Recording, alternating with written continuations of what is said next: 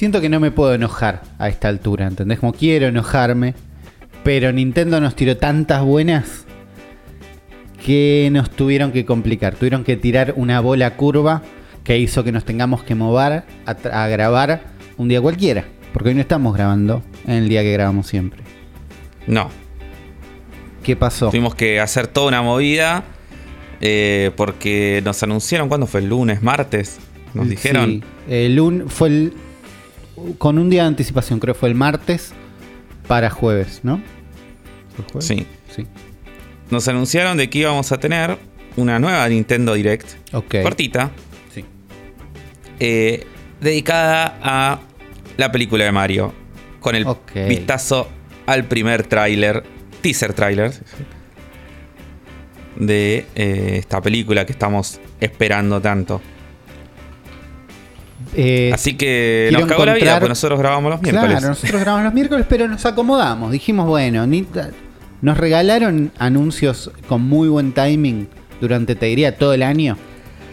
¿no? Sí. Estamos en octubre. Yo creo que es la pata más americana de Nintendo. O es la gente de Illumination que no entiende cómo son las reglas. Eh, pero pasó. Pasó, nos corrieron, nos corrimos y la atajamos. Tampoco estamos tan lejos. ¿no? Estamos grabando en la semana que pasó. Sí, sí, sí, pudimos mover un día, justo ese, justo yo, justo se dio que podíamos, tuvimos un feriado, digo, como que eh, más o menos no, no estuvo mal, pero no tan mal. Claro. Eh, dicho todo esto, nos anunciaron, vamos por partes, el martes, un tweet con una primera imagen, un primer vistazo de lo que sería la película de Mario. Hasta este momento no habíamos visto nada y de golpe estábamos viendo un buen póster, Sí, ¿no? Un póster vertical lindo, te diría. lindo, lindo póster, ¿no? donde Espe- ya se esperanzador. Sí, un Mario de espaldas viendo el Mushroom Kingdom hacia lo lejos, donde ya se podía apreciar eh, de- el- la calidad de la animación, ¿no? Eh, donde se puede notar, viste, como los detalles de- de- del escenario, de los, de los- del paisaje, de cómo van a ser tipo los hongos. eh, y las texturitas de la ropa de Mario, ¿viste? Como ya se, nota que, no está, que estamos hablando de calidad animación película y no de un renderizado de un videojuego. Claro, ¿no? La, la ropa de Mario muy buena. Y acá se desprenden dos puntos, voy con el menos importante primero, que Sí. es la arquitectura del lugar, que no Sí. sabemos si es para póster o para película. Una vez que vimos el tráiler entendemos que va un poquito por este lado. Que Sí. es una montaña gigante con el castillo de Peach arriba de todo. Y, las, y como una ciudad montada sobre la ladera de la montaña, con, con tuberías subiendo y bajando, que es un poquito cyberpunk. No, no- no es cyberpunk, pero es cyberpunk en el sentido en el que se construyen las ciudades, tipo, muy Sí, amuchadas, ¿viste? Sí. No tan sí, horizontales. y al mismo tiempo eh, es parecido a eh, el parque. Sí, yo fue lo primero que pensé. O sea, lo primero que pensé es, che, igual, esto es más acordar al parque. Sí, sí, al Super Nintendo World. Claro. Que tiene también esta idea de, de como capas eh, superopuestas así, eh, una arriba de otra. Sí. Y, a- y además lo, lo vemos a Ma- Mario parado de espaldas con locales adelante, ¿no? Tiene un local de antiques. Hay Sí. un lugar donde venden frutas. Que lo Unos primero que me hace pensar es. Quiere un RPG de Mario donde yo llego a una buena ciudad. Sí, Porque ven- vengo de jugar Dragon Quest 11, que terminé esta mañana, donde la estrella de ese juego es llegar a ciudades nuevas. Y ver el in de la ciudad y los localcitos, como es un lindo momento. Quiero una buena ciudad RPG eh, acá, en este lugar que estoy viendo acá. Te, te voy a poner eh, un paréntesis Sí. de lo que, en lo que acabas de decir, porque no vamos a tener otro momento. O sea, pues no le vamos a dedicar otro, otro momento a tu historia de Dragon Quest, ya lo contaste. Ya conté bastante, sí. Eh, solamente quiero, eh, como cierre final a esa aventura, eh, ¿qué, qué número quedó en tu libreta? Ya te. Número que quedó en mi libreta, eh, puesto esta mañana desde la cama, porque yo llegué al final ayer a la noche, jefe final y todo, perdí dos veces. Upa. Y Y ya era tarde, ¿no? Porque ya había llegado al final y todo. Y dije, bueno, me voy a dormir. Mañana más tranquilo lo hago. Y esta mañana, sin salir de la cama, y sin. Se me había descargado el control. No. Entonces, sin el. ¿Entendés? Como sin nada. Pantalla táctil. Pantalla táctil. Me voy al jefe final. Al mismo tiempo, cumpliendo el sueño de Don Matrix, con el Twitch de New Game Plus en vivo, en Picture in Picture. ¿Entendés? Entonces yo tenía a Chopper en una ventanita chiquitita, eh, contando ahí unas cosas, mientras yo jugaba con los controles touch en la cama Mirá. el jefe final de Dragon Quest. Y más sobre la mitad de la pelea tiene como unas etapas. Eh, enchufé el joystick porque digo, y tengo que Ya disfrutar esto sin iconos, ¿viste? Y, y digo, un poco Sí. de batería le tiene que quedar. Como veo qué onda. Y ahí le puse controles y eventualmente lo callé a Chopper para disfrutar el, lo que sería el final, Final. del juego. En mi libreta, en este momento, nuevísimo este número, ¿no? Todavía esto puede evolucionar porque uno de los juegos los piensa y los charla, no sé qué. Sí. Dragon Quest 11S es un 8.8. Muy bien. Está arriba de Animal Crossing New Horizons, que es un 8.5. Pero Y abajo. abajo de Tiny King, que es un 9. Ah, está bien. No hay Co- ningún 8.9 entonces. Comparte, no hay ningún 8.9, casi le doy el 8.9 y todavía eso está por verse. Porque comparte el 8.8, me doy cuenta ahora es un número recurrente en mi vida, con It Takes Two, Resident Evil 7 y Titanfall 2. Son muchos juegos. Son muchos para, te- para tener decimales.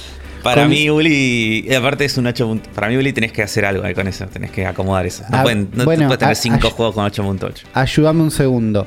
Dragon Quest 11S, ¿es mejor que Resident Evil 7? Eh, que el 7 puede ser. Sí, Puede yo ser, diría bueno, que sí. puede ser. ¿Es mejor que It Takes Two? Puede ser. Sí. Te diría que sí. ¿Es mejor Sí, que sí. Ti- Titanfall 2? No lo jugué. Lo que tiene no Titanfall apoyo. 2 es que son 6 horas bárbaras contra Pero son seis horas. 89,5. Claro. Que si me preguntás a mí, la hubiera bajado a 20. Así como. Yo creo que tardé 20. muchas menos horas en ganarlo, ¿eh? pero no sé. Y yo creía que también. Eh, pero te mostré, How Long to Beat dice Main Story 50 horas, más o menos. Pero Sí. eh, Main más extras, que suele ser el, el número más accurate, es 89 y media. Entonces le pegué, me pasé por 4 minutos del promedio de How Long to Beat. A ver, voy a abrir, estoy abriendo Steam para ver cuántas horas le puse yo, porque los voy a jugar en PC al Dragon Quest 11. Y lo, ten- lo tenés ahí para saber. Sí, ahora, ahora está cargando Steam y te digo, eh, ¿dónde está? ¿Dónde Porque yo no hice muchas secundarias, pero sí le metí unas, te digo, Sí. 6 horas No, sin miedo. muchísimas horas, muchísimas horas menos, Uli, ¿eh? ¿Cuánto 55 horas. No, te perdiste muchísimo del juego, Afro. Lo tenés que jugar de vuelta, me parece. Para mí vos tuviste muchas horas en el casino. en el casino, para mí, pudo haber pasado 10 horas. ¿eh? Porque entré mucho al casino. Ah, no, el- pará, igual pará. Acá ya sé, ya sé cuál es el tema. ¿Cuál es el tema? Vos jugaste al, al- a la versión S, yo jugué al común. Sí, pero creo que no, es, no hay tanta diferencia, ¿eh? No, pero debe tener otras sidequests o debe tener. Tiene- o sea, debe tener más sidequests o debe tener más, debe tener más cosas. Tiene la SideQuest Sí, 2D. sí. Tiene la SideQuest 2D donde vos viajas al. Sí. eh, al no sé dónde. A, lo- a juegos viejos de Dragon Quest, creo que viajas, que a mí no me, no me No- simbolizan y no lo hiciste. Lo hice, hice un par, pero ponle que habré estado tres horas, como mucho, de eso. Eh, pero recuerdo en How Long to Beat el número. Dice del- 88 del origen. también. No, no, No no está tan Main lejos. Story 57. Main sites. No, se ve que habré hecho muy pocas stories. No sé. O usaste mucho Fast Travel por ahí, porque no hice tanto side quest yo. No Lo- sé. No sé lo qué único pasó acá. que hice que sé que, que, que tomó tiempo fue, le metí unas 10 horas de casino más o menos, ¿no? Entre desde la Sí. cama, desde el laburo y no sé qué. Y en un momento dije, no voy a usar Fast Travel, porque quiero que este mundo se sienta entero y gigante. Entonces, Claro. si tengo que ir hasta allá, voy. Si total tengo el autobattle, que es una maravilla. Eh, y entonces con el autobattle y medio te acelero la velocidad de las peleas, peleo con quien sea y voy tuki, tuki, tuki. Entonces eso puede haber hecho un poquito más larga mi, mi experiencia. No hice grandes side quests ni, ni muchas cosas, pero bueno, es un juego que la pasé muy bien. Es un 8.9 en mi lista. Lo voy a, lo voy a hacer ahí inaugurando ese puesto. Abajo de Tiny King, no le voy a hacer pasar Tiny King.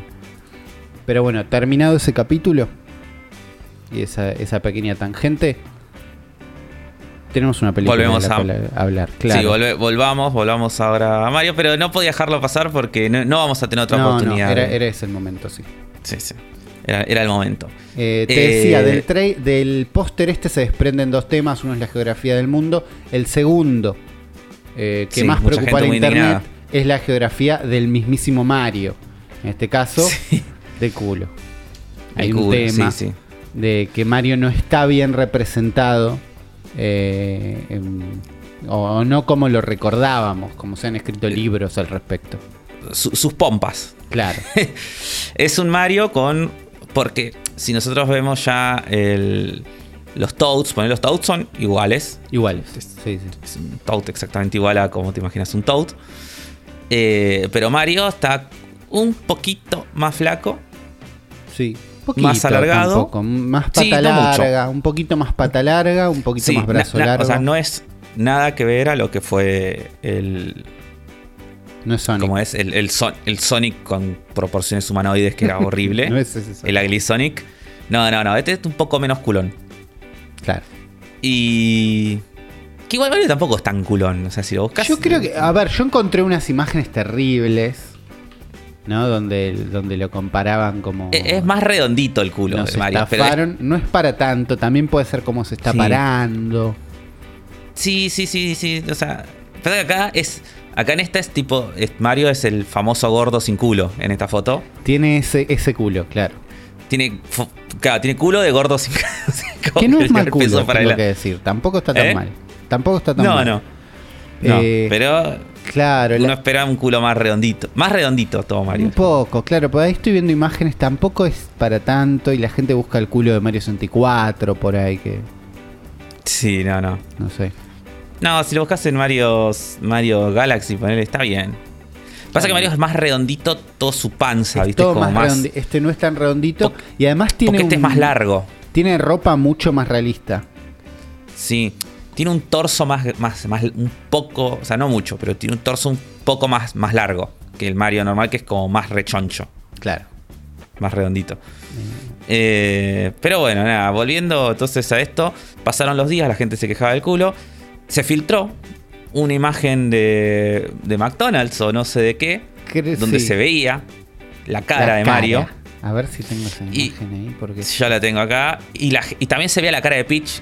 Lo cual es raro porque al final Peach no apareció en. yo la, la pitch la vi una vez en Twitter y dije no voy a mirar esto, si no está en el trailer basta. Sí. Eh, pero bueno, está la cara de Mario y, y la gente empezó, uh, está rara la cara, qué onda. Eh, medio raro, tipo medio ojos a los DreamWorks. Medio ojos Eh, DreamWorks, medio cara medio ancha, medio careta. Medio redondito, nariz más chiquita que lo que uno espera de la nariz de Mario. Que tampoco es tan distinto, ¿eh? Yo le digo, la gente No. estaba también muy con esto porque es lo único que teníamos. No, claro. Yo- pasa que yo siento que está como en el límite de. Es muy parecido, pero es lo suficientemente distinto como para que. Viste que te genera como una cosa que decís. El, "Ah, an- esto el no an- es- el el Mario. Uncanny, Uncanny Mario, sí. Sí. Sí, es el Uncanny Eh. Mario, porque es como. Es igual a Mario, pero no. Tiene como una cosa. Sí, puede, puede ser porque es el post, porque es una mala pose, porque estamos viendo en un póster, hay que verlo en movimiento, era mucho de lo que se decía. Sí, igual Eh. nada, de vuelta. Al igual que dijimos antes con Cosos, no, es, no era el caso de Ugly Sonic. Esto, la gente está diciendo. eh, no está del todo bien, pero tampoco está mal. Tipo, es vamos a ver. distinto, estoy incómodo, claro. Vamos a verlo en movimiento, era como Sí. la- el consenso general. Y así llegamos a- al tráiler, finalmente. Claro, llega el anuncio a las 5 y 5, porque creo que lo presentaron primero en una Comic Con. Sí, Entonces me imagino que Comic primero querían que, el- que la gente lo vea en el show floor y después la gente online lo pueda tuitear tranquilos. sí. Eh, Yo tengo un comentario de que leí un, un tweet de una persona que estaba ahí en la Comic Con de Nueva York. ¿Y qué dijo? Eh, tiene que ver con las voces, así que no sé si sería adelantarme o. Decilo, decilo, no pasa. Bueno, está bien. Eh, dijo que cuando empezó a hablar, empezó a hablar Bowser eh, y con la voz de Jack Black, todo el mundo aplaudió, tipo sacado. Lo mismo cuando habló Toad. Y cuando habló Mario, silencio total. Cuando- y, y volvieron a aplaudir cuando aparece Luigi al final. Es como- Claro. Eh, es raro, es algo que sin que exista este tráiler ya sabíamos que iba a pasar. Sí, sí, sí. Ya sabíamos y, y como yo dije, solamente había dos escenarios posibles. Que era... O sea, porque obviamente es- Chris Pratt haciendo de Mario. Ya, Sí, eso ya lo sabemos. Pasó. Ya tenemos que vivir en un mundo donde En Chris, ese Pratt- mundo. Chris Pratt es Mario, estamos ahí, claro. Sí. Eh, y había dos escenarios posibles. O era Chris Pratt hablando como Chris Pratt en, que en todas sus películas animadas, porque tiene varias películas animadas. Sí, Eh, Chris Pratt habla como Chris Pratt. Ponele que en Lego Movie un poquito es. Pero yo creo que más por el, el ánimo del personaje que porque él haga otra voz. Pues es un personaje que está como más arriba, ¿viste? Todo el tiempo. Sí, pero está muy bien Entonces- Lego Movie. No sé, no me jodió que sea Chris. No sabía que él era Chris Pratt, en realidad. Claro, pero está. No, pero está bien, pero porque está bien con el personaje. Porque la gracia de Emmet, Claro. precisamente, es que es un, un tipo común. Claro, Es como. It's just, just a dude, Como, como, claro. como la gente estaba tuiteando. Mario a dude. Claro. Está- He's just a dude. Eh, pero bueno, Mario es un personaje que tiene una voz muy icónica desde que lo agarró Charles Martinet en el 96. Pero tampoco hay que olvidar que previo a Mario 64, eh, la voz de Mario era muy distinta porque... Y, y sorprendentemente también muy a la par en todas sus versiones, porque Mario en, en sus primeras versiones, to- todos teníamos imagen de Mario como un, un cuarentón rechoncho con bigote. Sí, Es como hasta ahí gordo. Era como esa es la imagen de Mario.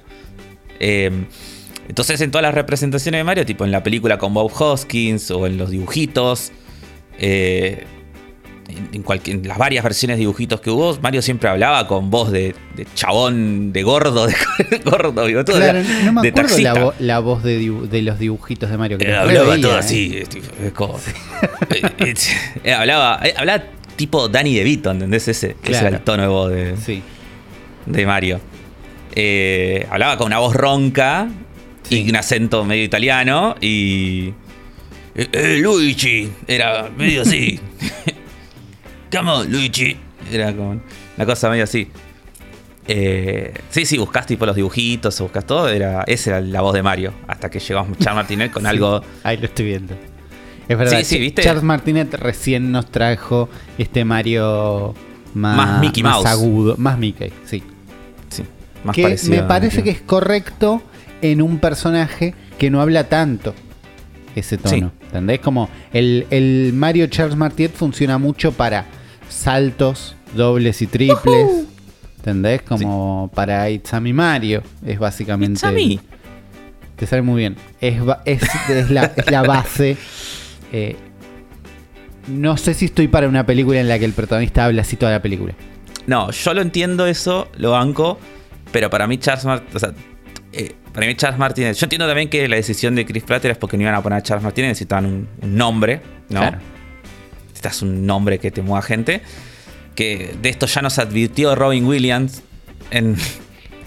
En realidad no Robin Williams, nos advirtió la gente por Robin Williams en, cuando fue el genio de Aladdin. Es, es el, él es, ese es el germen que termina, es tipo los- el meme de los dominó Sí. que termina en Chris Pratt siendo Mario. Es como Robin Williams como el genio de Aladino, termina acá. Ok. Porque sí, esa es la primera vez que se llamó un actor de Hollywood famoso para ser un personaje animado. Claro. Hasta ese momento, tipo La Sirenita, La Bella y la Bestia, digo, cualquier película de Disney que busques, o cualquier otra película animada, los actores, los voces eran actores de voz que se dedicaban a ser actores de voz. Em, Charles Martinet digo, es un chabón que él hace la voz de la, más de la mitad de los casi todos los personajes de Nintendo. Claro. Entonces, yo estoy seguro que Charles Martinet podía hacer una voz un poco más abajo para que sea reconocible como voz de Mario, pero para que sea tolerable de escuchar. Y ese es el punto de que a mí ponerle me hubiera gustado que no sea Chris Pratt, sea otra persona, pero y que el tono de voz que haga sea un tono más abajo que la voz de Mario normal, pero que cada tanto como que se le vaya la voz, tipo cuando no sé, cuando salta, cuando grita, ¿viste? Cuando no sé, como que se le escapen algunos agudos como para que lo sigas reconociendo como que es la voz de Mario. Claro. Y, y acá es como cuando en el tráiler Mario salta y dice, Here we come. Y es como. No, boludo, es como con. Yo siento que está leyendo el hijo de puta. Puede Y ser. y es al- yo yo no y le es tengo algo que no me pasa. No le tengo con- tanta bronca. Y es algo que no me pasa con Jack Black, digo, haciendo Bueno, Bowser. Que, Porque ahí, ahí vamos al trailer. Jack Black está tráiler. espectacular. sí. Eh, es muy raro. Vemos un Bowser terrible con todo su ejército invadiendo un, un castillo de hielo de de los pingüinitos. Buena Los escena, de- muy buena escena me parece. Sí, ¿no? me gustó mucho. eh, porque sí, cae ahí, está el castillo hielo, están todos los cupas. eh, vemos a Bowser todo muy bien diseñado, con todos los detalles, los pingüinitos, el rey pingüino que los manda a atacar. Yo sabía, porque todos los trailers tienen siempre este tono, que iba a haber un chiste ahí metido. Claro. Es co- cortando Pero- la música. Pero está bien ese chiste, me parece que Está bien, por más sí, obvio sí. que es y común, yo lo vi me reí. ¿entendés? Como, mm, Sí, es, sí, sí. es efectivo y está bien construida la escena, está lindo. Aparte, me gustó, tipo, que automáticamente después Bowser tira una llamarada de fuego y les destruye todo el castillo de una. Es un como huevo de- todo este chiste. Sí, sí, y me gusta porque ya te lo presenta Bowser como un personaje eh, jodido. Y justo antes de eso, vemos un primer plano de Bowser. Sí, Y no puede ser más Jack Black, es rarísimo eso. es muy bueno, boludo, porque es como. Sí, sí, porque es, es la expresión de la cara de Jack Black, pero sin dejar de ser Bowser. Es como. Es un montón. Funciona bien. Funciona bien. Sí. Pero hay un momento en los ojos que te da como un. Si soy Jack Black, basta. No, no sé. me confunde. eh, Me confunde. Pero Eh, está muy bien. Está muy bien. También habla Namek, que no lo, no lo dijimos eso, y no me acuerdo quién es la voz de Namek, pero está bien también. Sí, está- no sé si es uno de los nombres grandes. Creo que sí. Pero Es- me- es- más es chiquito que. Kevin Michael Richardson. ¿Quién es Kevin? no Michael sé Richardson? quién es Ke- Kevin Michael Richardson. Te estoy A copiando el, el Wikipedia ahí. ¿Sabes qué hizo? Ah, es. Eh, no sé qué hizo. Una voz ¿Qué en hizo? Matrix Revolutions. Ah, sa- es, es la voz del Dr. Hibbert en Los Simpson. Ok, Ah, es la voz de Cleveland. está bien. De, de Cleveland, de Padre de Familia y del show de Sí. Cleveland. Eh, está en Gravity Falls. Sí, sí, es un actor. Es, Es un este actor. es actor de voz. Es actor de voz. Claro. Claro, sí, sí. Claro, sí, sí, porque además cuando ves qué cosas hizo tenés film, varias, television, otras varias, animation film, muchísimas más que todas las anteriores. Sí, sí, sí, estuvo tipo en todo. En Padre de Familia, en Teen Titans, en The Bondogs, en Invincible, Sí. en Corra, En videojuegos digo. hizo muchísimo. Sí, sí, están muchas cosas. Está sí, bien. es un actor de voz. Ah, Un buen actor de voz. sí. Está bien, todos los personajes están bien. El, en- a esta altura el único que llama la atención un poco eh, por, sal- por alejarse apenas es Bowser que tiene cara de Jack Black, pero fuera de eso está muy bien. Está lindo animado Bowser, la cara, ¿no? Y ahí cuando empezamos a ver, che, las caras de esta película van a estar animadas como una película.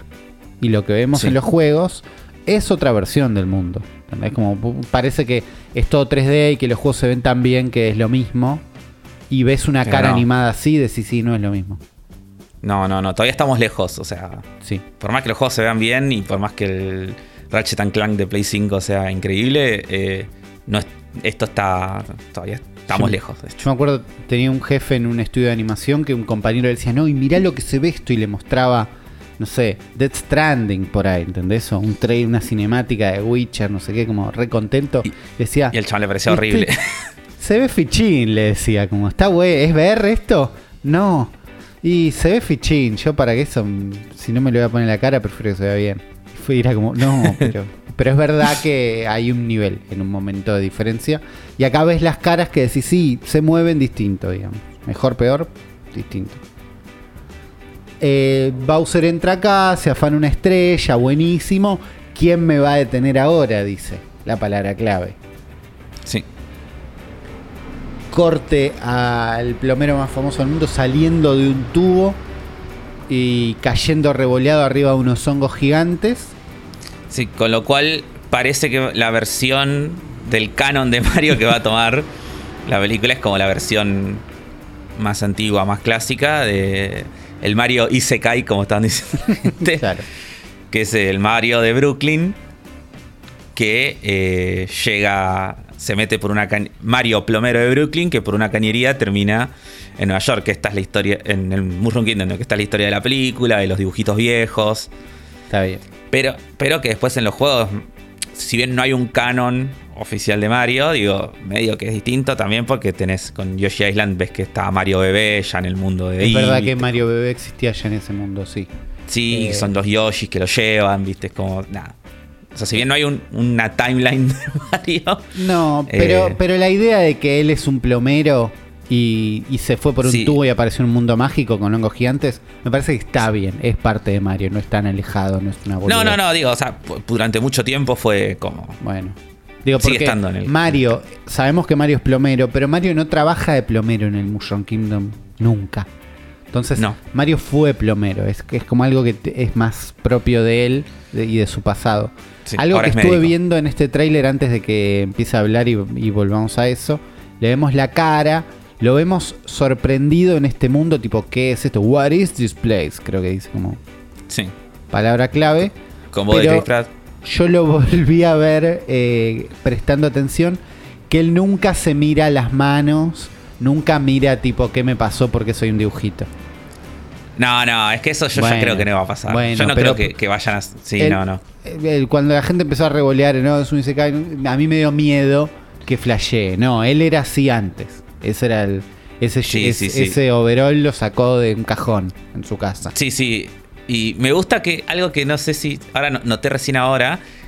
Que eh, la, la ropa tiene una chomba. O sea, una chomba. Eh, no es una eh, remera, claro, no, está bien. No, es, siempre es, para mí era un pullover lo que tenía siempre, porque tenía cuello como redondo normalmente en los juegos. Y acá tiene como un cuello de tipo de chomba. Tiene o de un cuellito de chomba que suma, que está bien, sí. Sí, sí, está bueno. Lo noté recién, no lo había notado antes. Eh, y bueno, y lo vemos con cara de me duele el hombro, ¿qué me pasó? Y ahí le empezamos a ver la cara que antes dudábamos en movimiento. Y, está muy bien. Y está muy bien, porque si bien tiene gestos donde tiene otras proporciones y cosas raras, es porque es una cara que se mueve mucho. Eh, porque es expresiva. Y ahí decís, ah, claro, yo lo que pensé es, si ibas a hacer una película animada de Mario, se iba a ver así. Como una, vez que lo vi dije, y es cara de. lo hizo un estudio de animación. Por ahí es cara de DreamWorks, sí, pero. Pero porque DreamWorks es un estudio de animación, digo. Acá vos como animador 3D es cuando tenés que, tenés que volcar todo tu, tu conocimiento en hacer un, reaction de este tráiler y justificar toda esta decisión. No, no soy un, animador 3D, pero trabajo con animadores 3D. No soy un rigger, pero trabajo con riggers.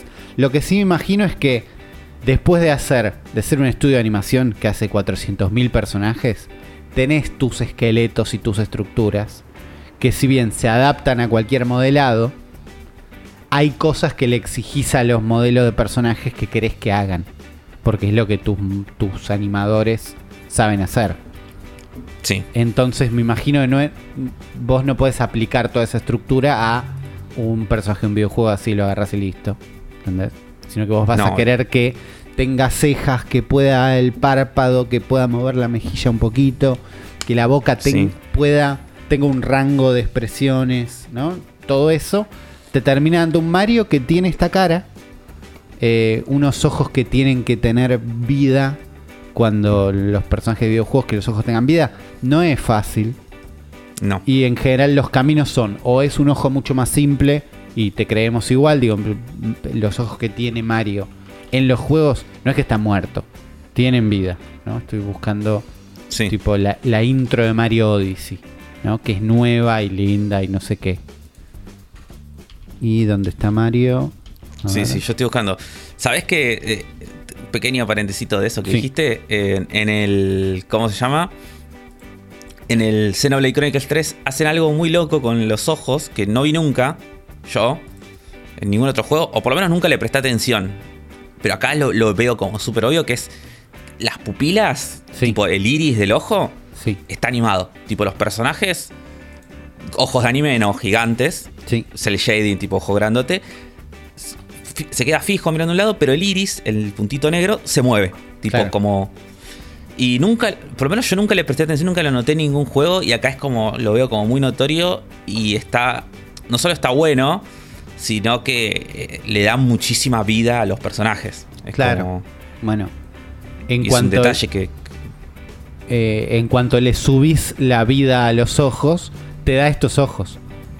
Claro. Eh, que cuando tenés ojos más realistas que transmiten vida, pero con tamaño gigante eh, de personaje de- animado, ¿no?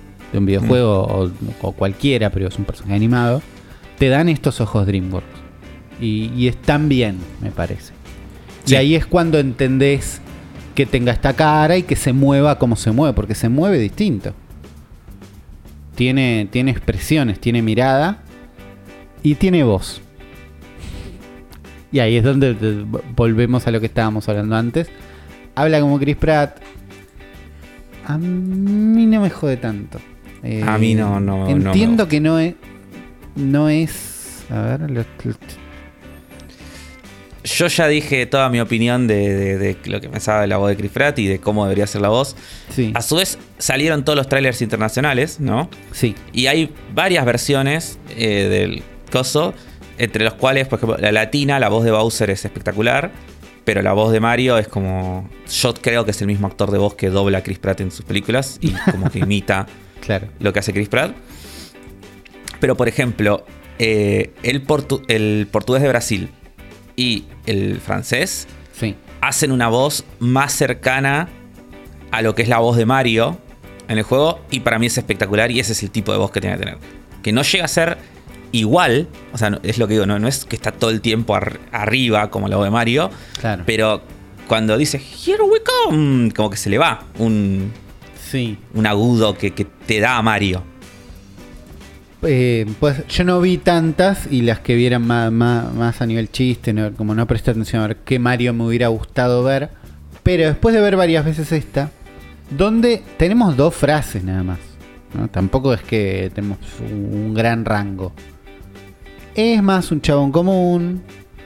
Pero Sí. sí, yo siento que hay un poquito, sobre todo en la primera frase que dice, hay algo, está intentando. Mm, No, no digo, eh, ¿entendés? Como no digo es bárbaro lo que hizo, pero para mí lo está intentando. No es, no lo intentó, lo hizo en la casa, lo grabó en un, un audio de WhatsApp de Chris Pratt.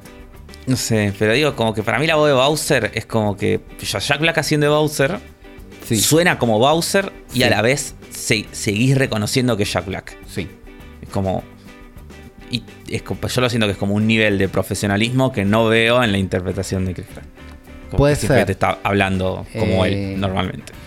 Y después de habernos mentido durante meses diciendo, no, tu- tuvimos o meses entrenando, la- practicando la voz, no saben lo que es, es algo que nunca se escuchó en el mundo de Mario. todo eso es como, raro. Sí. Bueno.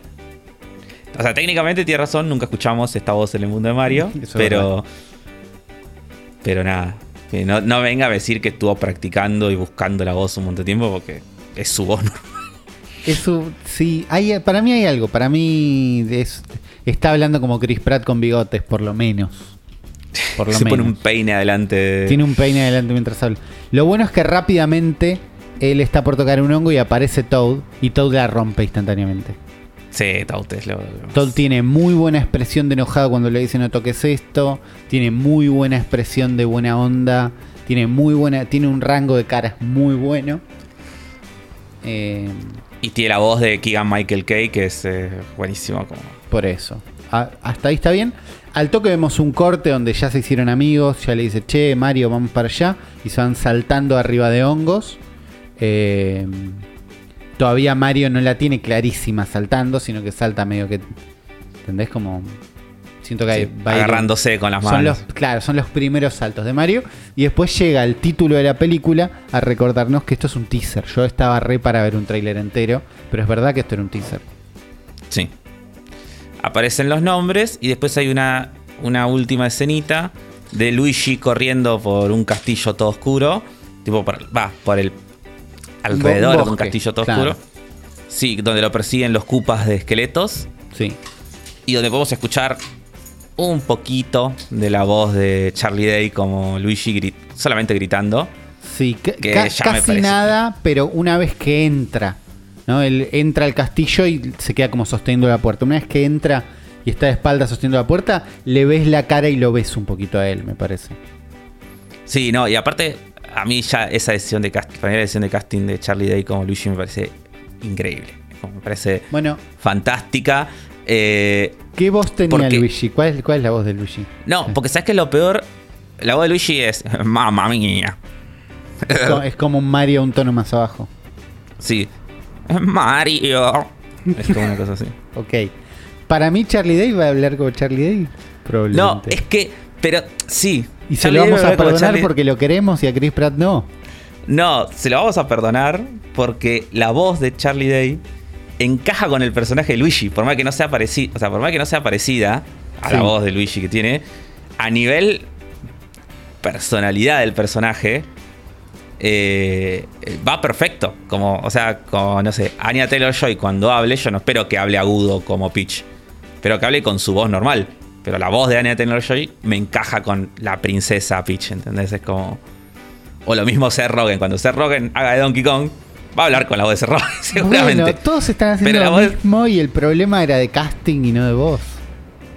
Sí, 100%. Pero yo lo dije el primer día que problemas de No, casting, ¿eh? ya, que ya sé, no pero ya ser Mario. tenemos que vivir con ese casting. Tal vez Mario sea Y bueno. Just a Dude. Eh, Y bueno. y, y- y tenemos que, no sé, con todo eso, re estoy para esta peli. Re estoy para esta peli. Ahora tengo en pausa no, el cuadro sí. de Luigi sosteniendo la puerta. Re estoy para esta peli. Sí, sí, yo la verdad que se ve muy bien este teaser y, y da muchas ganas. Y no Bien. falta tanto tampoco. ¿Cuándo sale? 30 de marzo. Ok, no, falta un montón. No, pero no es, con- contalo, son 4 o 5 meses, boludo, no es tanto. Seis meses es medio año. No, me niego a creer que es poco.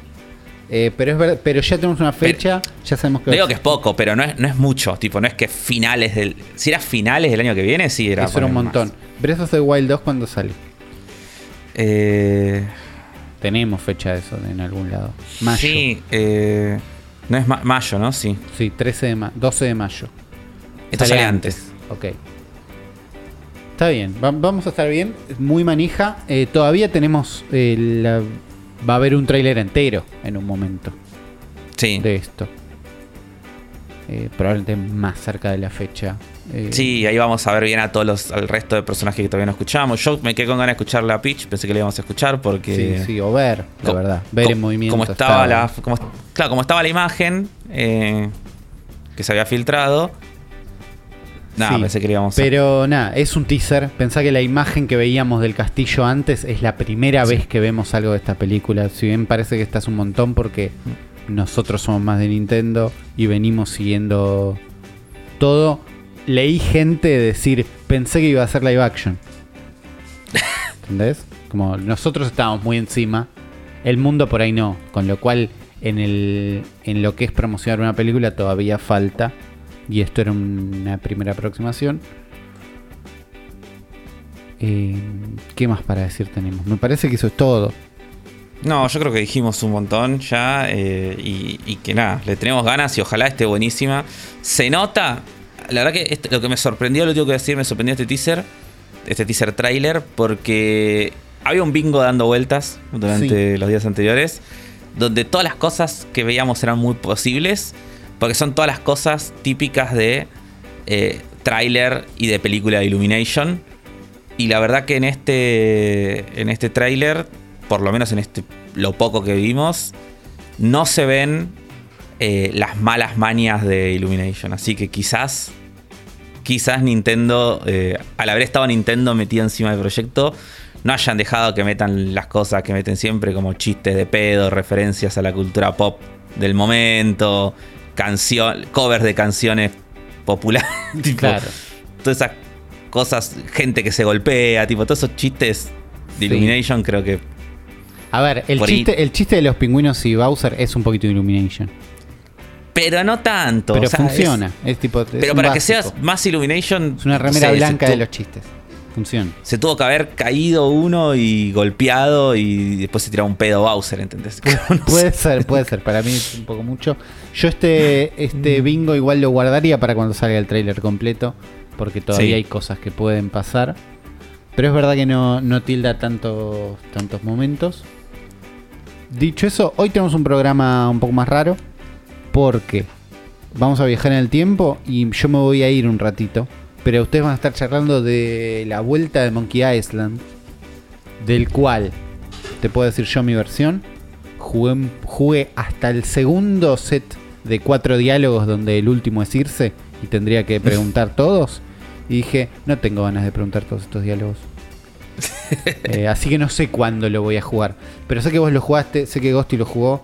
eh, así que espero que nos cuenten cómo la pasaron. Y nos vemos en un rato más tarde. Mientras los dejo a ustedes comenzar un nuevo episodio 262 de El cerebro de la bestia.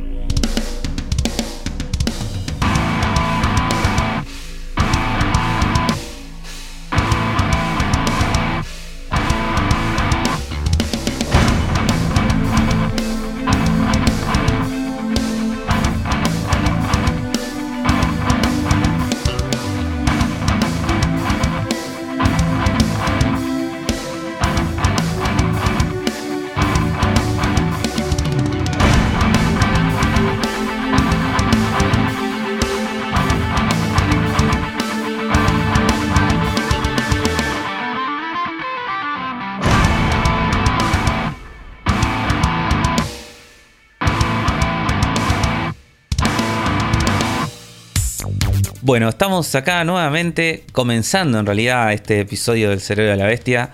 Eh, yo soy Afro, estoy acá y esta vez eh, en este segmento Uli tuvo que salir corriendo, eh, pero dejó a otra persona en su lugar, así que le damos todos una cálida bienvenida y un gran aplauso a Agosti. Hola Agosti. Hola, Afro. Sí, Ulis li- se tuvo que ir a. Se tomó un avión y se tuvo que ir. Y bueno, acá estoy yo. Sí, Eh, se tuvo que ir a, a- a las tierras del norte. Su planeta lo llamaba. Y bueno, Sí. acá estoy. Acá está Agosti, pero nada más, la teníamos que tener a Agosti porque hoy toca hablar de, de algo muy importante y que no podía no estar Agosti presente para hablar de, de este juego que nos ha marcado y que la ha marcado ella en particular, tanto esta saga. Así es. Pero antes de que empecemos a hablar de la isla de los monos, primero tenemos que darle un paso a los amigafros. Los amigafros, la gente que nos deja comentarios en nuestro episodio de YouTube. Y que le agradecemos un montón, gente como Martín Sandoval, que dice gran capítulo. Espero, estén proba- espero estar probando pronto el Tiny King. Calculo que será en PC. Lamentablemente en este caso el efecto Steam, y deja entre paréntesis plata, le gana la portabilidad de la Switch. Y carita triste. Y bueno, tiene razón. eso... Eh, no hay, tiene razón. manera de discutir contra los precios de Steam. Nunca. La verdad. No, salvo que tengas una Xbox y los precios de Xbox a Sí. veces a veces le ganan a lo de Steam. Es medio difícil que pase. Tenés que también estar muy atento a las ofertas. Eh, y lo que, lo que sí tiene de bueno los precios de Xbox es que muchos, si algunos lo puedes jugar en cloud, ahí ya también ganaste portabilidad. Y eso es un Sí. golazo. Pero sí. Sí, sí. sí. Eh, sí, luz- igual teniendo PC para eh, tipo Game Pass de PC, amigo. No, Ah, sí, obvio. amigo, si lo, Steam no, sí. sacate Game Pass, Martín Sandoval y, y- y ven- venite Bueno. al mundo. Pero tiene que estar en Game Pass. ¿Qué está- juego estamos hablando? Ah, estamos hablando de Tiny El King. Tiny sí, King, sí, sí, sí, está sí. En vez de pagar lo que sale en Steam, esos 200 pesos lo usás para pagarte un mes de Game Pass y, y ya alcanza para entrar en, en la droga. Te lo resolvimos. Sí. Luciano López dice, estaba con ganas de jugar algo tirado en la cama antes de dormir y como no recordaba el nombre, no confirmo ni desmiento haber googleado los pibes y los robots para buscarlo. Nada salió, pero ya lo conseguí igual, así que arrancándolo. Hay que arreglar Eh, con- eso. Hay que llamar a Sí. Google y decirles, por favor, poné los pibes y los robots al lado de este no- del nombre de este juego. Hay que editar la Wikipedia. Sí. Eh, sí, con, con Uri hoy nos quejábamos de eso, se llama media pila. Media pila Google, si yo escribo los pies y los robots es obvio que estoy hablando Tiene que aparecer. del 13 Sentinels. Y el Gabo dice, hola muchachos, termino el Monkey Island y arranco el Tiny King. Abrazo grande, les dejo unos cafecinios para bancar. Muchas gracias, Mira Gabo. qué bien. Federico Córdoba dijo, cuando dijeron lo del Doom, me llevó el recuerdo de las clases de computación en el colegio. Entre los pocos juegos que tenía esa PC estaba Doom. Sí, Doom bien. siempre estaba en las computadoras de colegio. Yo no tuve esa suerte. lista. Bu- buenas PCs de colegio tenía usted. Yo no tenía esos No, juegos. Yo es que tenía el, siempre del- caía- el de la momia. Siempre caía algún pibe y lo instalaba. Eh, Era ese. Pero los pibes de mi colegio eran re ubicados, entonces yo tenía el de, el de la momia que jugaba matemáticas, uno que tenías que tirar- romper globos con como con un cupido que tiraba flechas. No tenía muchos Lego, juegos. el logo con la tortuguita. Claro, no, pero mm, ya, el Doom, o sea, un juego de verdad no tuve nunca, ni siquiera pude llevar el Sims a esas computadoras porque no, tenía, no tenían lectora de CD en, en mi primaria. Eh, después, Lucas de Rulitos dice: eh, Lo banco que se llama Lucas de Rulitos y tiene una, foto de un Tangela. De que está muy bien. Bien, Ombran. Dice: Buenas, me gustaría hacer un par de preguntas. Primero y principal, la más tonta. ¿Qué es Game Pass según ustedes? ¿Cómo se lo explicarían a alguien afuera del mundo del videojuego? Y esta respuesta es muy fácil: es como vos pagás plata para tener acceso a una colección de juegos que te podés bajar. O sea, todas las veces que quieras y Sí. jugarlos ilimitadamente. O sea, es como un Netflix, Eso. pero eh, es como un Netflix de videojuegos, pero los juegos los tenés, los tenés que bajar. También los puedes streamear, pero no todos y tenés que tener una buena internet. Es una suscripción mensual que te da acceso a jugar un montón de juegos en una PC o en una consola. Y para el caso de los juegos que no tenés que descargar y los puedes jugar directamente en la nube, eh, los puedes jugar desde cualquier dispositivo. Los puedes jugar desde un celular, desde una tablet. eh, no necesitas necesariamente una, una PC. Y si tienes una PC, puede ser la PC más choronga del universo, que también te va a funcionar. Necesitas internet y un dispo- dispositivo. Y nada más. Sí. Te lo explicaría Y así. Sí, sí. Si solo voy a tener Game Pass el primer mes, ¿qué no puedo dejar de jugar? Un top 3 imperdible si tenés Game Pass, podrían decirme. Gracias, abrazo. Difícil está, porque hay un montón Hay de un cosas. millón de cosas. Yo te iba a decir Halo. Tipo, si solamente puedes ahora que no está Uli, y para, para hacerme la contra. Si solo puedes jugar un Halo, te diría que juegues Halo Reach o Infinite, pero más Reach que otra cosa. Eh, no sé, porque después hay. un Stardew Valley está en Game Pass. Lo recomiendo. Eh, hay muchas cosas. O sea, Sí. es como no, no, no, no, no te puedo decir. eh, puedes probar el Forza si quieres Forza Horizon 5. Eh, puedes probar el, el Flight Simulator. Ver, Más que, estoy más que jugar una Ah, cosa en sí. concreto, yo- o sea, la magia del Game Pass en realidad es, es- es el buffet. Es como. Exacto. La gracia del Game Pass es que sí, chupo jugar a todo esto. Es Como, entonces es como. eh, ese es el chiste. Es como que lo abrís y decís. Mira todo lo que tengo. Y más con, con Cloud. Tipo. Con Cloud es que ni siquiera lo tenés que descargar. Es como que le haces clic y estás jugando. Sí, mal. Así que mi recomendación es que pruebes los juegos que quieras. Estoy buscando un listado que le pasó a una amiga mía que también estaba jugando juegos en cloud, ella. eh, y me, me preguntó qué le recomendaba, así que acá lo tengo. Yo le recomendé. Eh, Ella ya había jugado unos cuantos, así que acá me, me salté los que ya había jugado. Pero le recomendé Firewatch, por si no lo había jugado. Basado en Juegazo. su gusto también, pero Firewatch es un juegazo. Hollow Knight también está en Game Pass. Eh, Mind Scanners es un juego que me gustó mucho a mí. No sé si lo jugaste Afro, te lo recomiendo a vos No, también. no lo ubico. Em, después está Moonglow Bay, que yo no lo pude pasar porque arranca con un golpe bajo y no estaba en mi mejor momento como para arrancar un juego con una patada en el estómago. Pero dicen que es un juego muy lindo. Y después creo que está. Katamari Yama sí está, ¿no? En Game Sí. Pass. Bueno, ese. Anda, por favor, ya corriendo a bajar ese juego. A la persona que. A la amiga Afro que preguntó. Mi top 3 es Stardew Valley, Katamari Damacy y alguno de los que te dije que ya me olvidé. Y yo te voy a decir, eh, te voy a tirar tres cosas. Eh, puedes jugar Halo, Forza Horizon 5 y Control. ¿Control está en Game Pass? co- sí, Ah, la Sí, sí. versión, la versión de. La versión de Next Gen es la que hay que pagar, ¿no? claro, sí, Está eso es lo bien. que me parece. es el truco. Ahí, Pero- está, ahí está el gancho. Martín Schneiderman dice, tremendo episodio, quería consultarle a Uli qué le parece tan bueno de Control, por eso nombre Control, para responder esta. Yo lo jugué tres horas y me pareció muy genérico más allá de lo increíble que se ve gráficamente. Un saludo, capos. Y yo le respondí, juegazo Control. Y me puso, como consecuencia de la respuesta afro, lo volvió a bajar para darle otra oportunidad. Y si bien encuentro el atractivo, rápidamente me di cuenta por qué lo dejé. El mapa es un caos, incluso si encuentro el lugar correcto al que voy a ir, no estoy seguro del todo, ya que allí me espera un puzzle que no identifico como tal y por lo tanto en muchos casos termino volviendo por donde vine. Lo voy a jugar con guía.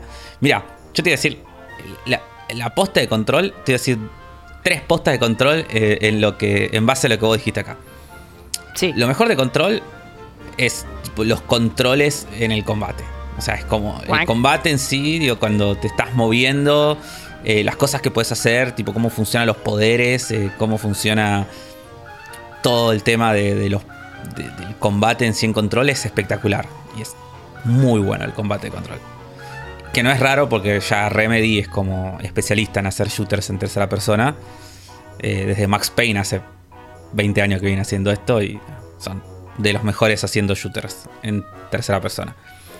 Después, eh, la historia también es increíble, la historia de control. Y el arte. Son como dos cosas espectaculares. Después, eh, el mapa, el, el, chiste que el mapa de control es malo a propósito. Vos no- el juego no tenés que usar el mapa. El mapa Claro. es solamente como para que tengas una idea de dónde, hacia qué dirección tenés que ir. Pero después, el truco está en que vos tenés que seguir los cartelitos de la oficina. Porque Sí. todo el. Vos jugaste control, ¿no, Bosti? Lo jugué muy poquito, pero también me pasó eso de decir, este mapa es una mierda y no lo terminé. Eh, pero no, el, Sí. chiste, el chiste es, es- es meterte en full oficina. O sea, es jugar a ser meter- oficinista. Claro, porque si una vez que vos empezás a ver el mundo, empezás a ver eh, cómo está armado todo el edificio y empezás a seguir la cartelería del edificio, te das cuenta que no necesitas abrir el mapa en ningún momento. Todo el tiempo el, coso te va a ir diciendo, tenés que llegar a la, a la sala de, de seguridad y vas a tener un cartelito ahí al frente en el pasillo que va a decir sala de seguridad y una flechita para dónde tenés que ir. Sí. No, vos tenés que seguir la cartelería. Hacé de cuenta Y- que estás en un shopping buscando el baño. Así funciona. Sí. Sí. Y puzzles, el juego no tiene tantos puzzles. Es más que nada un, O sea, vos debes pensar que son puzzles, pero te aseguro que no son puzzles. Y en la mayoría de las veces el juego es más un Metroidvania 3D. Generalmente lo que necesitas es algún poder o alguna habilidad que todavía no destrabaste como para que te permita seguir por ese lugar que fuiste. Así que nada, dale una oportunidad porque es eh, buenísimo control. Tengo una pregunta, porque algo que me pasó en control es que había mucho para leer. ¿Se pueden saltear cosas de lectura o es muy fundamental leer todo? No, todo lo que está para leer, podés no leer. O sea, para la historia principal podés no leer nada. Bien. O sea, si querés no leer. Yo igual recomiendo leer las cosas esas porque me parece, a, para- a mi gusto me parece que están muy buenas. Porque la construcción de mundo de control me parece fantástica. Es como. Sí. eh, y me parece que hay. O sea, no todos. Hay uno de esos textos son en al pedo, es como más para un poco de color en el mundo y por ahí son un texto muy de oficina que no dice nada. Pero hay algunos que, que van como contando historias de que, que medio que los puedes ir siguiendo, ¿viste? Como si fueran diarios del Resident Evil. Como Sí. que al- empezás a encontrar tipo distintas páginas que te das cuenta que están como conectando, como que están siguiendo la historia de lo que va de algún suceso en particular. Sí. Y esas están, están muy buenos, tipo. Y, y- y el concepto en sí de los objetos de poder y de cómo funciona el buró de control, tipo, todo es, me parece fantástico. Como un gran concepto. Bien. Eh, Maru Cotani es el único de los comentarios que cumplió la consigna que puso pondría plata por un especial de la bestia roll. Citado textualmente.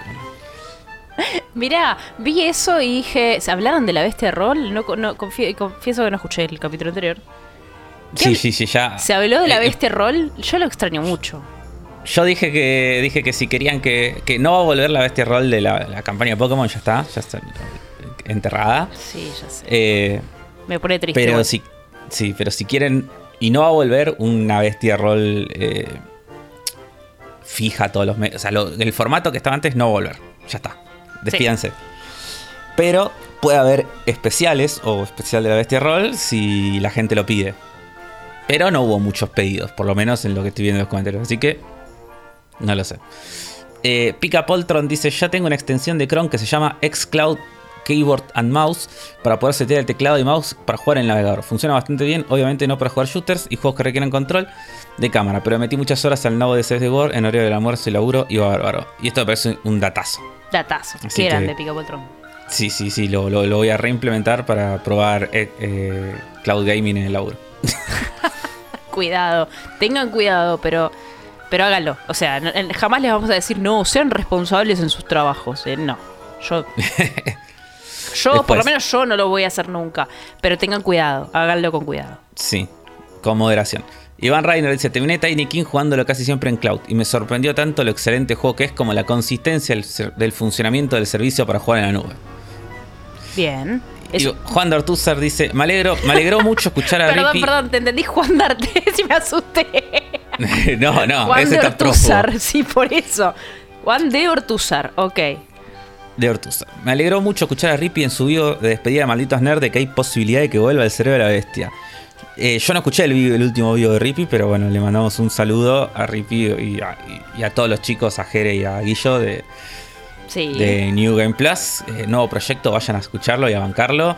Eh, y obviamente Rippy siempre tiene las puertas abiertas acá, cuando quiera volver. Rippy no tiene ni que preguntar. Rippy entra Sí, al sí. Discord el día que quiera y estamos acá. En realidad Rippy es el dueño del, ter- el dueño del terreno. Sí, sí, tal es el terrate. es- él- él- nosotros, nosotros estamos. eh, somos, construimos sobre el terreno de, de Rippy. Sí, y edificamos ahí en el, el- Hicimos una casita en el fondo. Y estamos transmitiendo ahí. Pero Rippy puede pasar cuando él quiera. exactamente. Machiner dice: "Ah, Dale, Afro, jugá Doom Eternal. Y si te llega a gustar, los DLC son mejores que el juego base. Cierran la historia. Así que, bueno, puede ser, puede ser que lo juegue en algún momento. ¿Qué, qué te hace falta para jugarlo, Afro? Ganas. Ok, es válido. Matt Max dice que grande Xbox. Ojalá salga un cloud gaming de juegos que compraste en Xbox PC para streamarlos por ahí como con Ultimate. Primer comentario dice. Mira, Eh, está el, el Steam Link, pero bueno, no sé qué también andará. Digo, para gente que tiene Steam y. sí, nunca lo probé, la verdad. Sí, no creo que ande tan bien como el de Xbox, pero no sé. No lo probé. Pero bueno, eh, no solo tenemos eh, Amigafro, sino hoy está Ghosty, así que también tenemos Amigostis. Amigos, Tis, exacto. Son las personas que nos dejan un cafecito en cafecito.app barra Zona Fantasma TV, porque recordemos que el cerebro de la bestia es parte también de todo el proyecto que es Zona Fantasma. Eh, y también estoy yo en Zona Fantasma haciendo mi stream, voy a tirar el chivo, los sábados a las 11 de la noche hasta... Afro, me estoy quedando hasta las 5 de la mañana últimamente streameando, es una locura, estoy como en un modo de adolescencia que no esperaba que suceda, pero de pronto Una- está pasando. Una, una cebada. Yo no, no, no resisto tanto tiempo. No, yo no debería resistir tanto tiempo y y de pronto no me di cuenta y son las 4 de la mañana. En fin. Tenemos cafecitos esta semana. Eh, voy a empezar por Agustín Sandoval. Que tuvimos un Sandoval en los amigafros que no se llamaba Agustín, se llamaba distinto. Así que o es el hermano o es la misma persona con otro nombre. Misterio. Martín era el de cosas así. Martín. Bueno, este es Agustín. Por ahí se llama Martín Agustín, Agustín Martín. Y acá se cambió el nombre. Nos compró dos Puede ser. cafecitos y dice: Hola chicos, gran episodio del cerebro de Game Pass. Acá vengo a aportar para que Afro sufra jugando musos. Y se ríe. Les mando un gran abrazo. Está haciendo referencia a nuestra. Creo que a nuestra. eh, nuestro al, goal. al objetivo. Exacto, Sí, el challenge. De llegar a los 2000 cafecitos. Exactamente. Después tenemos a Ilgabo, que cumplió lo que había dicho en los Amigas Frost y compró tres cafecitos y dice acá militando la, la vuelta de la bestia roll. Y de paso quedó primero en el top de cafecitos. Ojo, eh. Y que, de- tiene razón. Ilgabo lleva 11 cafecitos donados y está ahí en la cúpula de los amigostis en este momento. Después tenemos a CK Supes, porque este es como difícil de decir el nombre, así que le vamos a decir CK Supes, que compró 10 cafecitos. O sea, me encantaría poder decirle Sí. bien el nombre y agradecerle Me- correctamente. Me, me encanta porque pasó directo al segundo lugar. Es como que entró de una. Sí. Tipo, pa. Dijo, yo quiero ir arriba. Y pum, listo, y entró. Dijo, los escucho desde el alas piloto. Son unos genios. Me alegra poder contribuir con este granito de arena por la cantidad de horas que me han dado de alegrías. Saludos. Mira. Por eso entró y El- dijo, eh, yo quiero ser segundo, porque está desde cemento. Me gustaría saber qué es el alas piloto. Eh, shh, estaría buenísimo. O a qué hace referencia. O sea, entiendo que será un avión. ¿No se escuchará el avión? S- No, para mí está haciendo referencia al, al- al capítulo piloto. No sé. Acá estaría bueno que, que venga que venga alguno de Desde los el- OGs y nos diga, ¿no? Que venga Sergio, Lanchita, que, que nos venga. no, sí, Rippy. puede ser. Vamos, vamos a preguntar. Vamos a hacer la investigación y les vamos a volver con la respuesta, me parece. Y por último tenemos a Martín S. que nos compró un cafecito y dice, reitero mi pro- propuesta de objetivos para un cafecito, un animáforo especial de Digimon Adventures. Eh, es verdad, el, el- el piloto del cerebro de la bestia se llama Alas Piloto. Ah, ahí va, viste, yo había entendido bien entonces. Gracias. Sí, sí, sí, yo no me acordaba ni en pedo que se llamaba así. Gracias por, por completar el misterio. Bueno, acá Martín S. dice que propone un animafro especial de Digimon Adventures y dice, pensaba Afro que tiene el plus de que te da pie a rantear contra Pokémon. Y te manda un abra- nos manda un abrazo grande y que sigamos así. Eh, Yo no necesito, no necesito ningún pie para bardear a Pokémon. pues ya estás bardeando Pokémon. Nunca paraste de bardear a Pokémon. Me Obvio. parece. Bueno, ¿cómo te sentirías con esa propuesta? Eh, bien, bien. ten- o sea, eh, para hacer, para poder hacer un, en realidad un animafro de Pokémon, ten- de Digimon, tendría que volver a ver Digimon porque no lo veo desde hace 20 años, más o menos, y no me acuerdo tanto como para, como para contarle la Claro. historia a nadie. Tendría que volver a verlo. Yo pero- nunca lo vi. Por ahí, si querés, me sumo y en- yo, yo lo veo por primera vez. Y vos lo Sí, re- el, el que lo tiene que ver en realidad es Zully, que ya lo estuvimos, le estuvimos quemando la cabeza para que lo vea. Bueno, Pero sí, se, se puede. Si me sumo yo, ahí ya somos dos para verlo y nos suman una serie para ver al mediodía, ojo, ¿eh? No está mal. Tengo, está las, mal. tengo las tolas guardadas todavía igual. Oh, por, le, las tolas. por ahí les puedo dar un sentido, porque para mí eran unos bichos de plástico y nada más. Ahora voy a saber sus Qué, nombres. qué gran invento las tolas, boludo.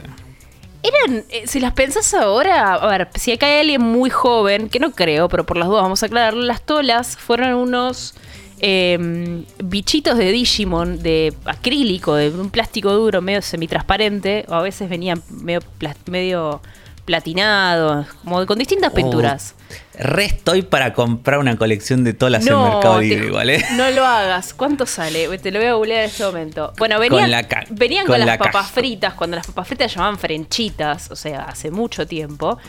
Y el chiste era que las coleccionabas y que las cambiabas o peleabas, hacías que tu, tu Digimon pelee con otro para ganar. Po- Podías jugar un juego, claro, las tolas, onda, que vos las parabas, pues se podían parar. Sí. Y, y le hacías como un. Las golpeabas atrás, como con un dedo, como con un chasquido. Y con eso la empujabas. Y el objetivo era como. Vos parabas a tus tolas en, fi- en fila. Y tu oponente también. Entonces tenías que tirarlas como si estuvieras haciendo como el- los bolos con las tolas del otro. Mira, acá Eh. tengo. De menor a mayor te puedo ofrecer un lote de todas Digimon a mil pesos. Es un regalo. Son un montón, además. Acá hay 8 tolas a 900 pesos. Ah, para, del lote no quedan tantas, hay un par tachadas. Y después está la colección completa 51 tolas Digimon, ¿Cuánto? 10 mil pesos. Ah, es mucho, pero. es un montón. Afro, por un cacho de plástico. Pero son muy lindas. No son lindas, son muy feas, Afro. Vos te la, la- la estás romantizando. No, las estoy viendo, las estoy viendo. Son muy lindas. Son, son una figura de plástico con una pintura más o menos choronga de distintos colores. Sí, y, y tipo sin pintar. O sea, Sin pintar, claro, de un solo color. Yo tengo una tola que tenía los ojos pintados igual. Igual era muy bueno esto. O sea, eh, era un, un gran. Aparte, eh, fue como furor. Tipo. Y, y no sé de dónde salió la palabra tola. Porque no es que había. Claro, porque no es que había otras tolas de otras cosas. No, no, las tolas eran de Digimon. Sí. Fin. No, no había tolas de, no sé, los Power Rangers o de cual- algún otro dibujito. Era de Digimon. Es verdad. No, No, sé. sé dónde salió la palabra tola. Yo tampoco. Es algo como que apareció y de pronto era como, no, bueno, es una tola, no lo discutías. Sabías que era eso. Sí. Y ya está. Qué bien. Bueno, después de este, esta tangente nostálgica de los 90, eh, Es, vamos más, a- es más vamos- 2000 era, pero, pero sí, Sí. sí. Finales de los 90, vamos a decirle. Sí. Eh, vamos a pasar a lo que nos compete porque estamos aquí reunidos, como dijimos al principio de esta sección, para hablar de eh, un juego muy especial que estuvimos esperando mucho Mucho.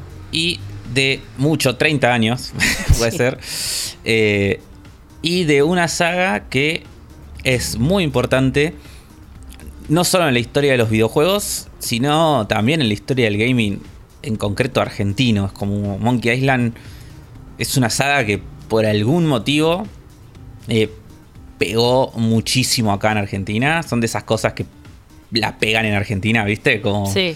inexplicablemente. Es como, bueno, Monkey Island.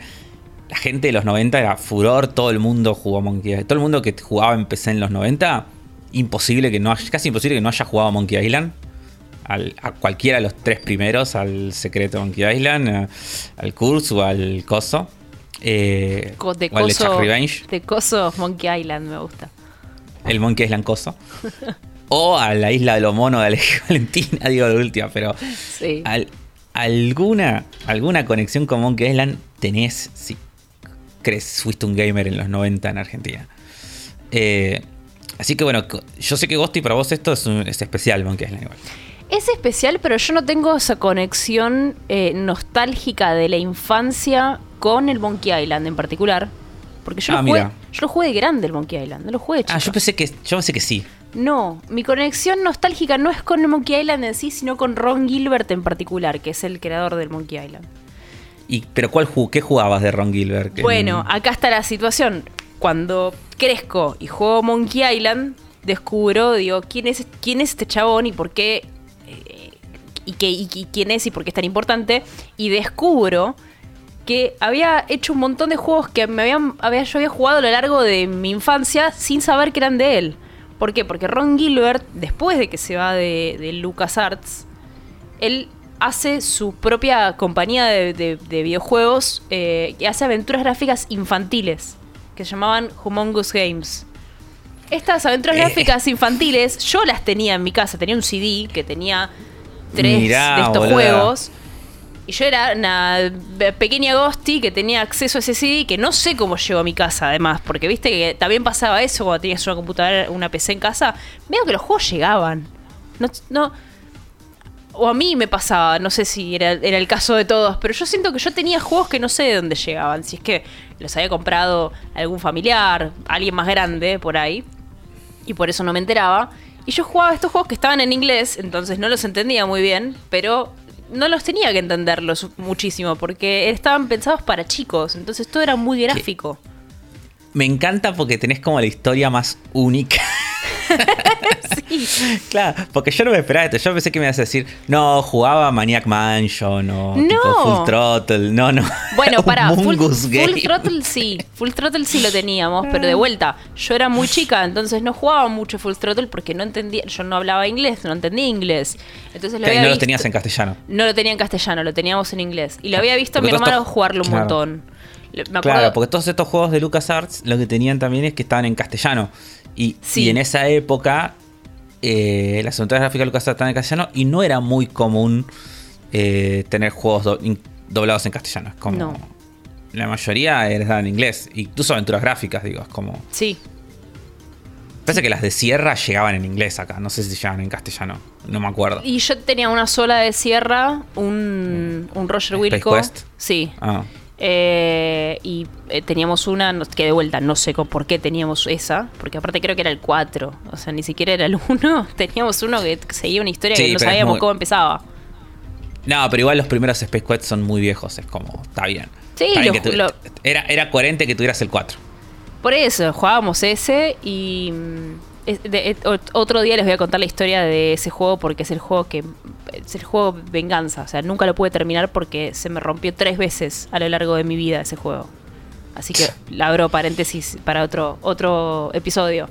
Pero con, con Monkey Island mi conexión nostálgica no es con el juego en sí, sino con, con su creador, con Ron Gilbert. ¿Por qué? Porque yo tenía el CD ese que tenía, los juegos de los Sumungus Games. Exacto, que tenía el los juegos de Pat, tenía Pat Pat en el, en el desfile, Pat Pat era un autito violeta.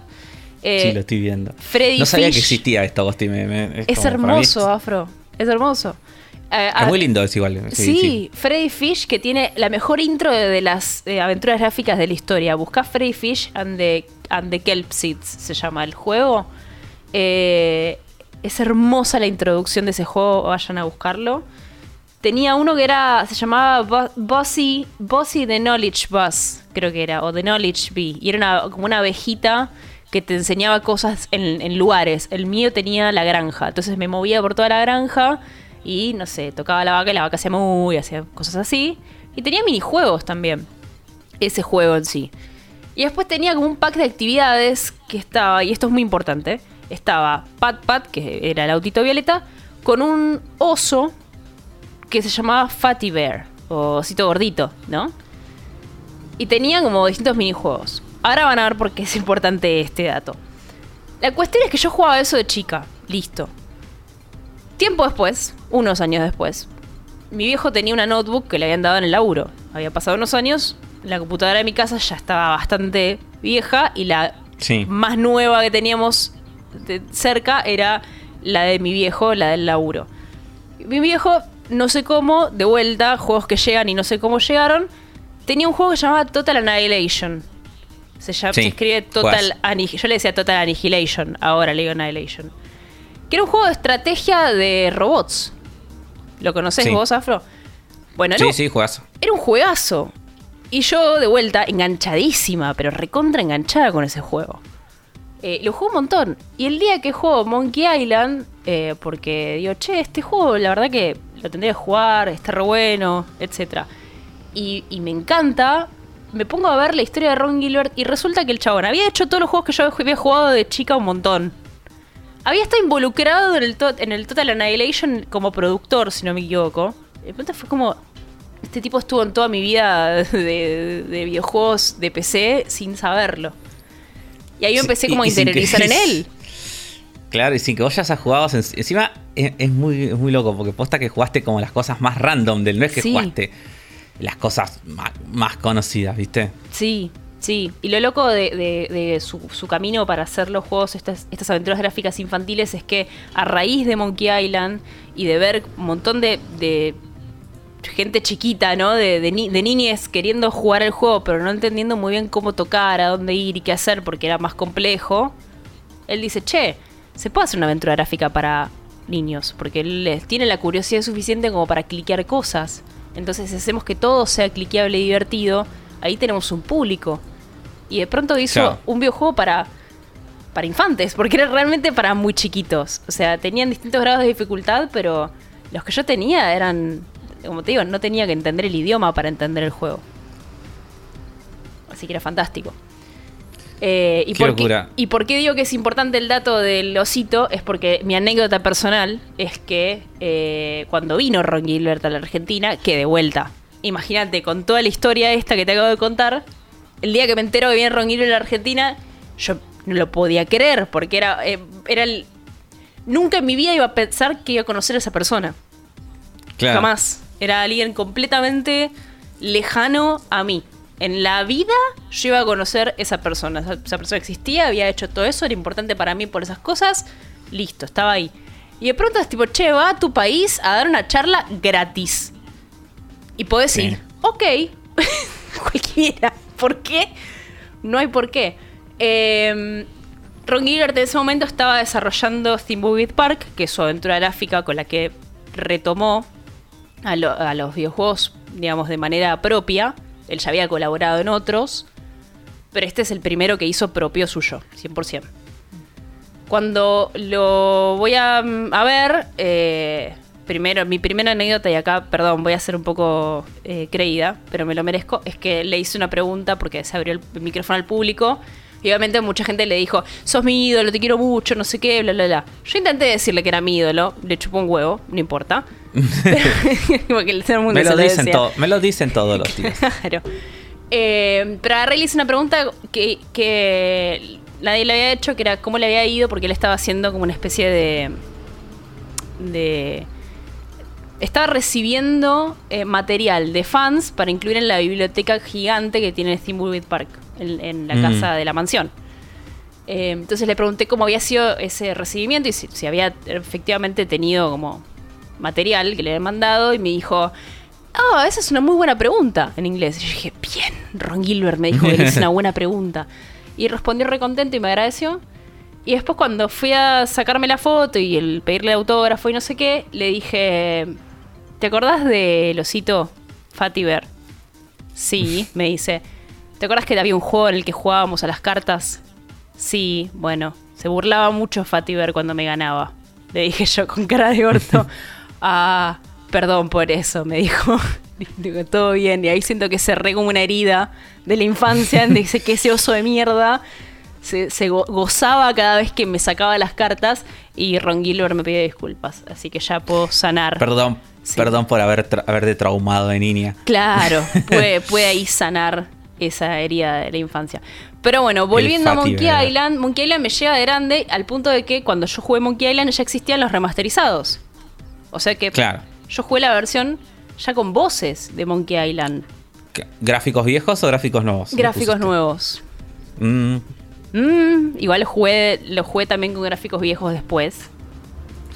Pero yo no tengo la- el, el trip nostálgico que deben haber tenido No, muchos. pero más allá de eso, es que no sé, es medio raro el arte de los, de los remasters. No, no, no, no. Más allá de que no sea el mismo, digo, me parece medio.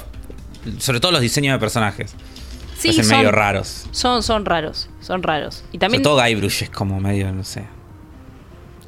siento que está mejor el arte actual, del juego actual, el nuevo, que el de los remasterizados. Sí, sí, sí, mucho mejor.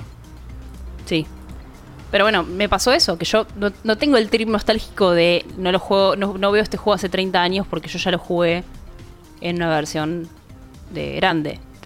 Con Guybrush ya teniendo voces, incluso en juegos en los que originalmente no la tenía. Claro. Entonces, me pegó por otro lado esto. Lo quiero mucho, pero no, no esperaba, no tenía como una espera de una deuda de 30 años de qué pasó con esta historia, que es lo que sí le pasó a la mayoría de las personas que jugaron este juego, me imagino. ¿Vos cómo lo viviste, Astro? Sí. Bueno, yo sí, yo jugaba Monkey Island de chico. Eh, no acuerdo. El primero que jugué fue el 2. Lo tenía también, no me acuerdo cómo, me lo habrá traído mi viejo en algún. en algún coso. Eh, en algún dis disquete o en algún disco se lo pasado un compañero de laburo. No sé cómo llega. También lo mismo, no sé cómo llegan los juegos a mi ¿Viste casa. que lle- lle- vos- ¿por ¿Cómo Le llegaban los juegos a la casa? ¿Quién- al- Alguien, No sé. Que alguien eh, nos deje un comentario y nos diga. yo creo que mi- los compañeros de mi viejo se los grababan en disquete y mi viejo los traía, tipo, para que los juegue yo. Debe haber sido así. Eh, pero no. La verdad que no sé. Pero bueno, yo tenía varios juegos en la compu en esa época. Y jugué al 2, lo jugamos con unos amigos, lo intentamos pasar. Nunca lo pude pasar al 2 de, chi- de chico en ese momento. Estoy hablando tipo 7, 8 años, Sí, más o menos. sí. Eh, y después cuando eh, yo tenía 11, 12 años, cuando empezó la, la era internet, ¿no?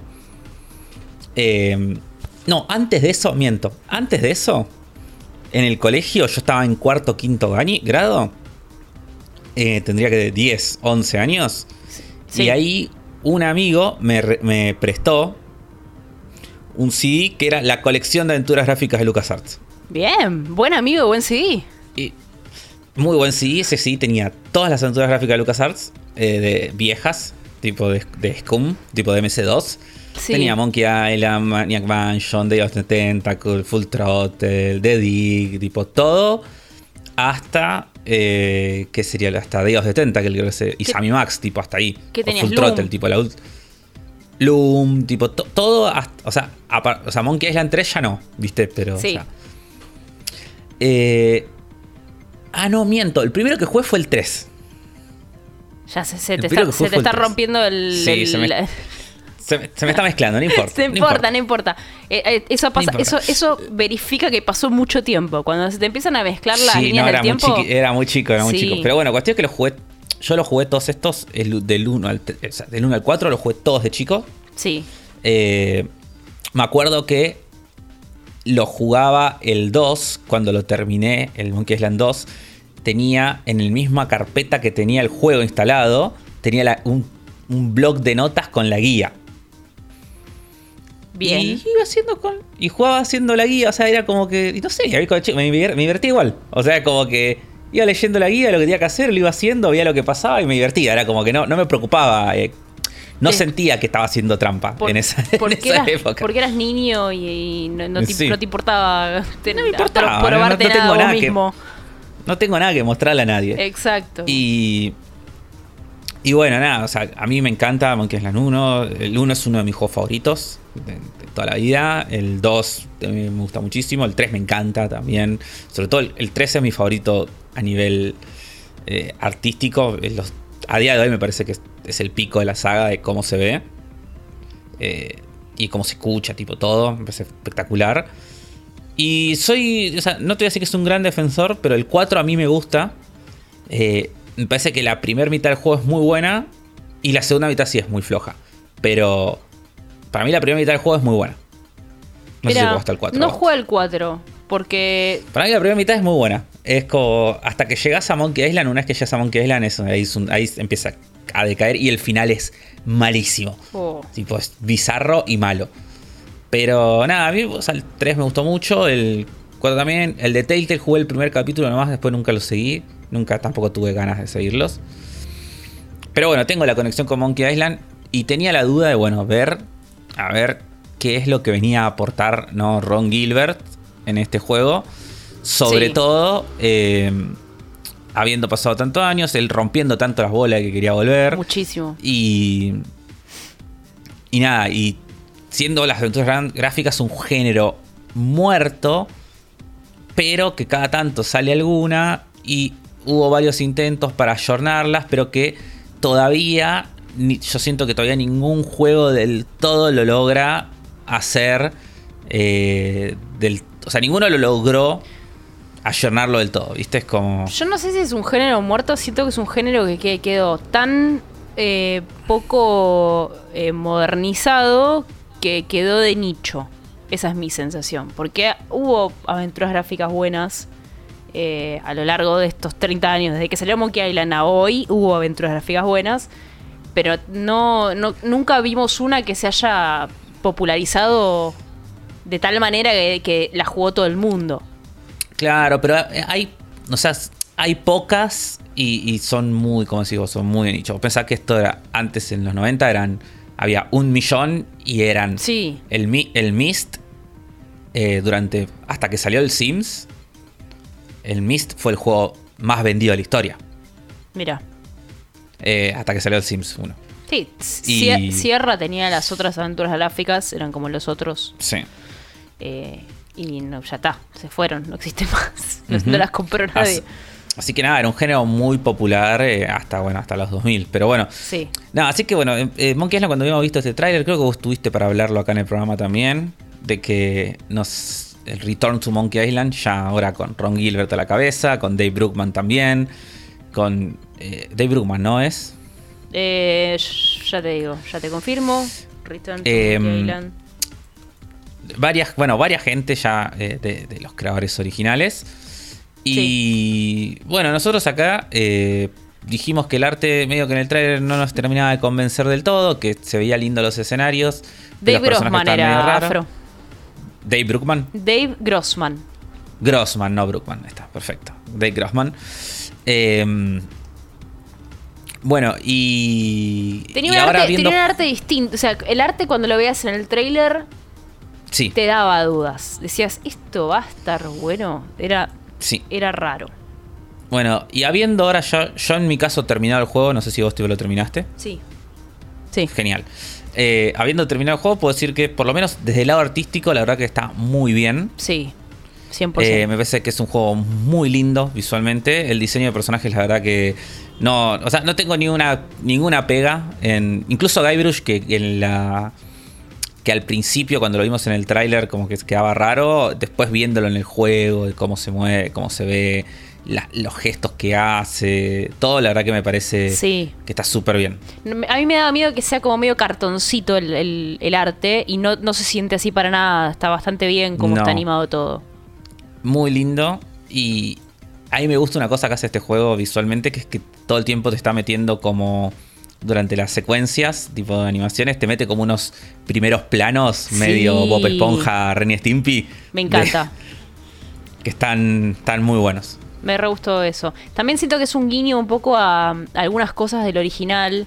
No sé, el uno tenía así. Cuando, cuando la conoce, que- cuando Guybrush la conoce a Elaine, tenemos un primer plano de su cara y se la ve a Elaine como súper hermosa y hegemónica, ¿no? También. Pero digo, tenía esos guiños así como de primeros planos. Y, Sí. y acá me gusta. un estilo más realista, ¿no? El uno, Sí. en, ese en esos momentos. Sí, Acá es todo el tiempo super cartoon. sí. Sí, tal cual. Pero bueno. Pero bueno, la verdad que queda muy lindo. Es muy lindo estéticamente.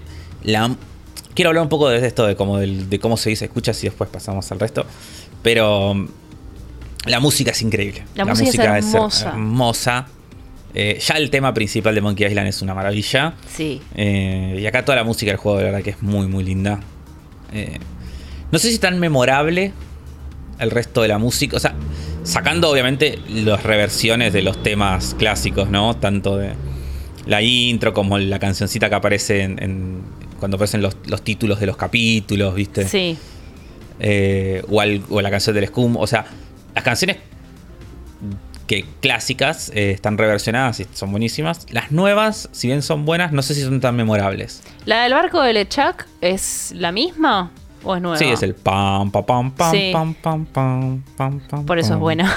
Sí, es, el, es el tema de Lechak. Esa, me encanta- esa, Es- esa es hermosa, porque aparte, el, el main dim de Lechak. Sí. sin spoiler nada, pa- pasas mucho tiempo en el juego escuchando esa canción y la pasas muy bien. En ningún momento te, te cansa o te aburre. Te sentís bien escuchando esa música. Es Sí. lindo eso. Sí, sí. Eh, las voces están muy bien. eh, el actor de voz que hace Guybrush es el mismo que viene haciéndolo desde. No sé si desde el 3, pero sí desde hace varios juegos. Sí, desde el, Eh, desde el 3, porque, Sí, porque los remasterizados también tenían esa voz. claro. Yo, a él, yo el 3 igual lo jugué en español. La voz en, en gallego de Guybrush en el 3 es Oh, por espectacular. ¿En serio? No, no, es, es. No, no, es excelente, ¿eh? Ok. Fuera de joda. No, no, te Es creo, te creo, no lo esperaba. Sí, no sí, sí, sí. No, no, no, no, es excelente. Eh, en, es la época que los doblajes en español de los juegos estaban muy buenos. Mira. Porque había muy pocos y como que les ponían muchas ganas, tipo Monkey Island 3, Metal Gear.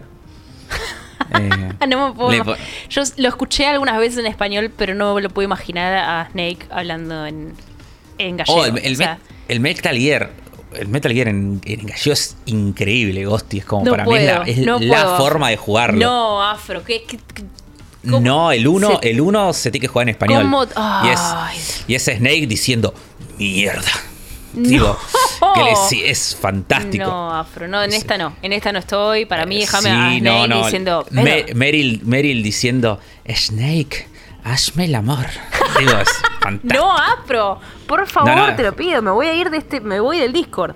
Ghosty, no. lo jugaste. Jugalo y, sí, lo jugué, vení. lo jugué un montón de veces. Pero no en gallego. No, ni en pedo lo juego en gallego. No hay Pero por eso, jugalo en español Pongan y después plata. vení y decime. pon- pongan vení plata en decime, cafecito. Pongan plata en cafecito y lo juego, tenías lo juego en el razón. stream. El doblaje español de Metal Gear. Mira, no solo eso, sino que te voy a decir una, te voy a tirar un dato.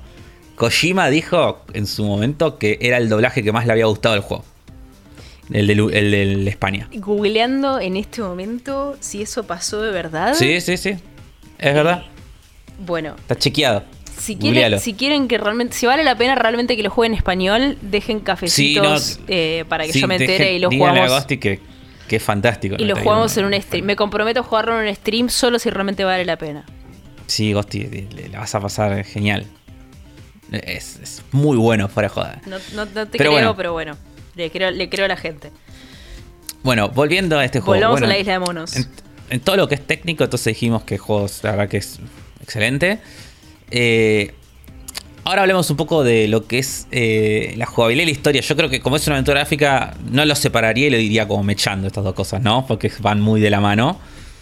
Sí. Eh, yo lo primero que quería decir de esto, eh, hablando un poco de los controles, yo lo jugué en Switch sí, directamente. a mí hay algo que me gustó mucho, que yo sé que a vos no te gustó, que es cómo se controla este juego. Este juego se controla eh, moviendo al personaje directamente con el stick izquierdo Sí. y en las cosas que puedes interactuar con el escenario aparecen eh, marcadas con unos circulitos encima, que uno puede ir cambiando de circulito en circulito con el analógico derecho. Y eh, sobre el objeto en cuestión va a aparecer una leyenda de un botón para que apretes y el personaje haga algo. Siempre de forma contextual, que eso también me gustó. Porque ya no tenés más los verbos, la lista de verbos y un montón de acciones, sino que en todos los objetos vas a poder hacer o una o dos cosas nomás. Que me parece que está muy bien y, que simplifica un montón de el prueba y error y, y paja que tenían las aventuras gráficas de antes. Además de eliminar el pixel hunting, porque ya tenés marcados los elementos que No, te- Ahí no estoy de acuerdo. O sea, en- sí estoy de acuerdo en que el, el la acción sea contextual. Me re, gust- me re gustó eso, como para dar un ejemplo, no sé. Ibas a agarrar, eh, abrir una puerta y en vez de decirte, en vez de tener que elegir la acción abrir, Guybrush ya te daba un contexto escrito que decía como, ¿habrá alguien en casa? No sé, no, no estaba ese chiste, pero digo, se entiende, es como que él, él, Claro. él ya tenía como, eh, podías ver qué estaba pensando Guybrush a la hora de tocar ese objeto. Y eso te daba la idea Sí, de sí, qué sí. era lo que iba a pasar si lo tocabas. Eh, Sí, tipo, no sé, un personaje y tipo te aparece la opción quejarse del menú, ¿viste? ¿Qué? Exacto. Sí.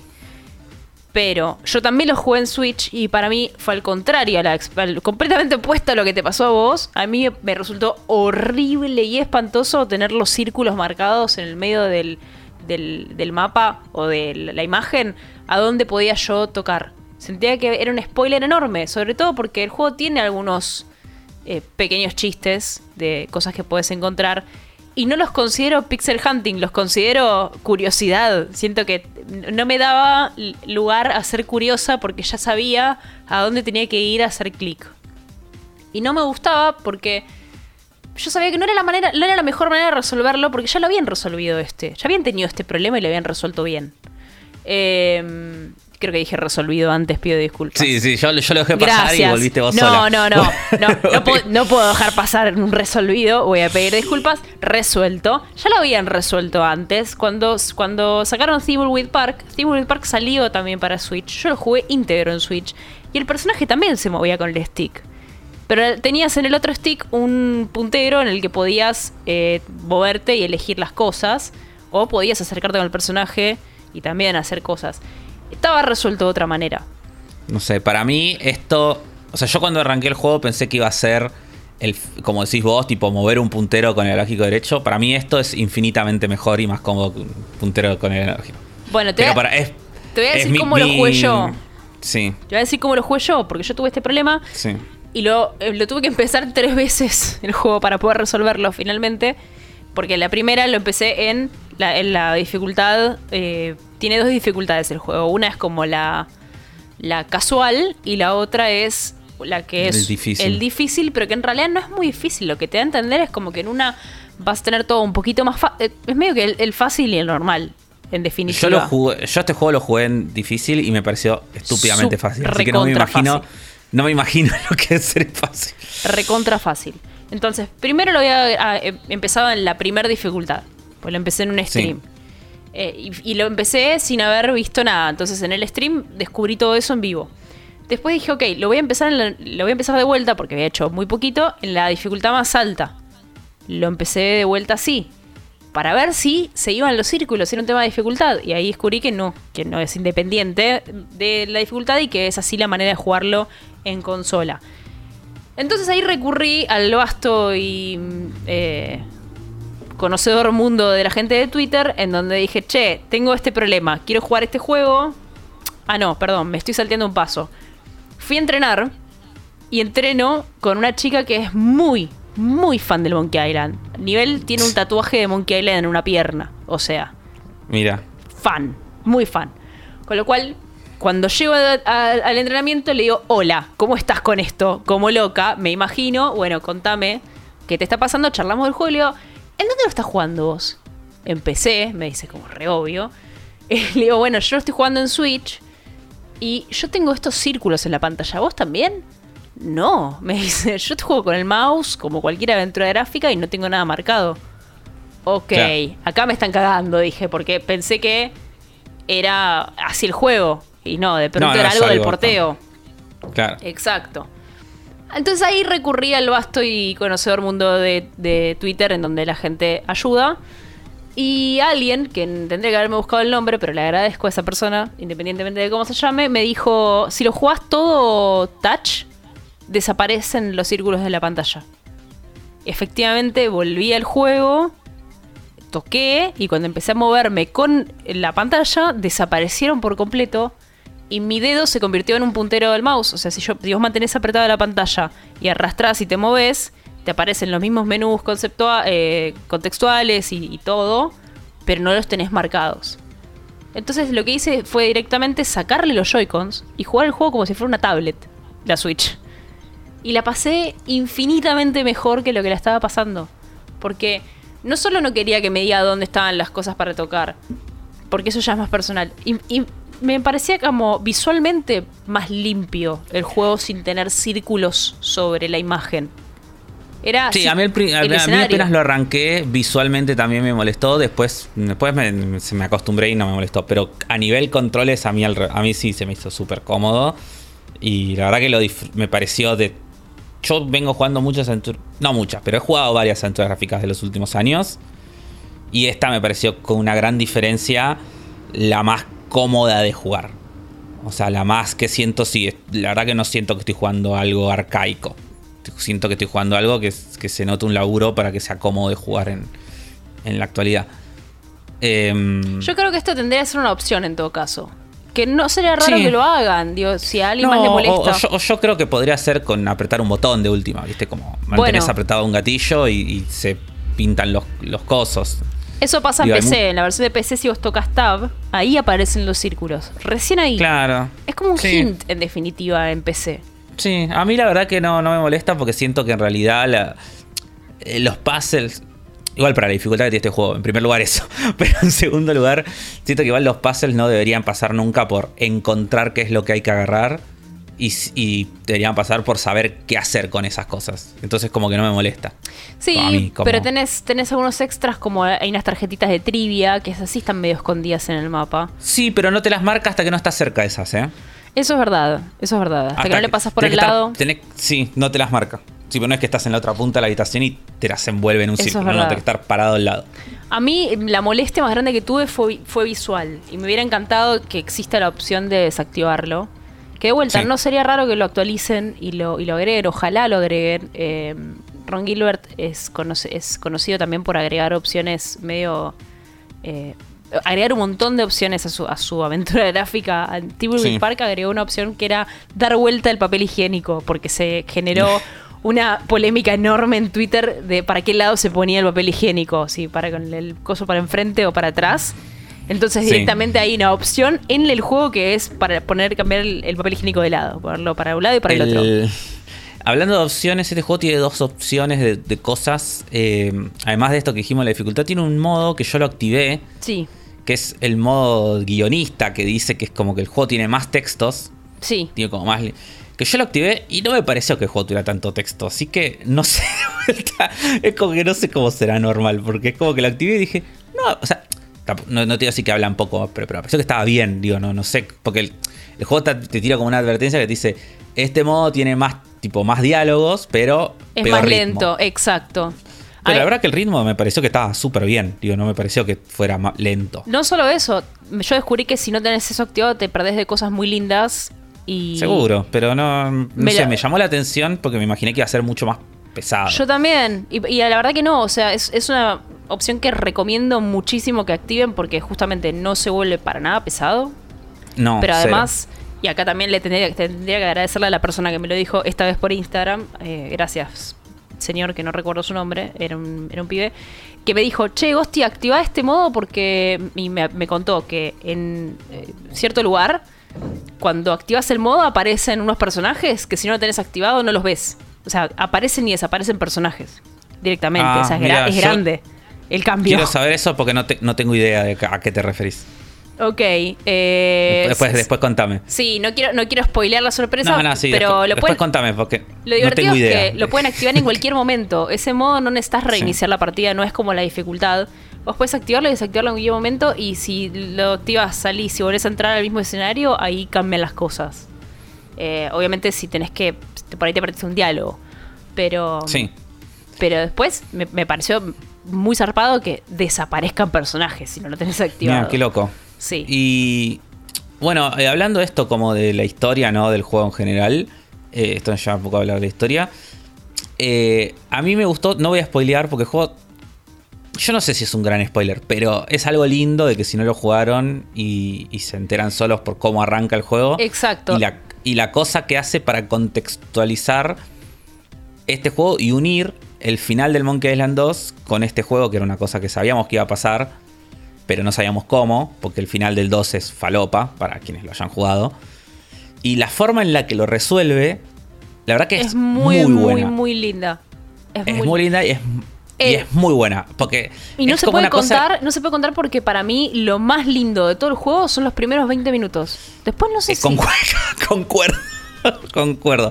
Lo cual para mí es un punto negativo del juego. Sí, Pero, pero, con- pero concuerdo. Concuerdo porque me pareció muy inteligente. Porque es de esas cosas que cuando las ves decís.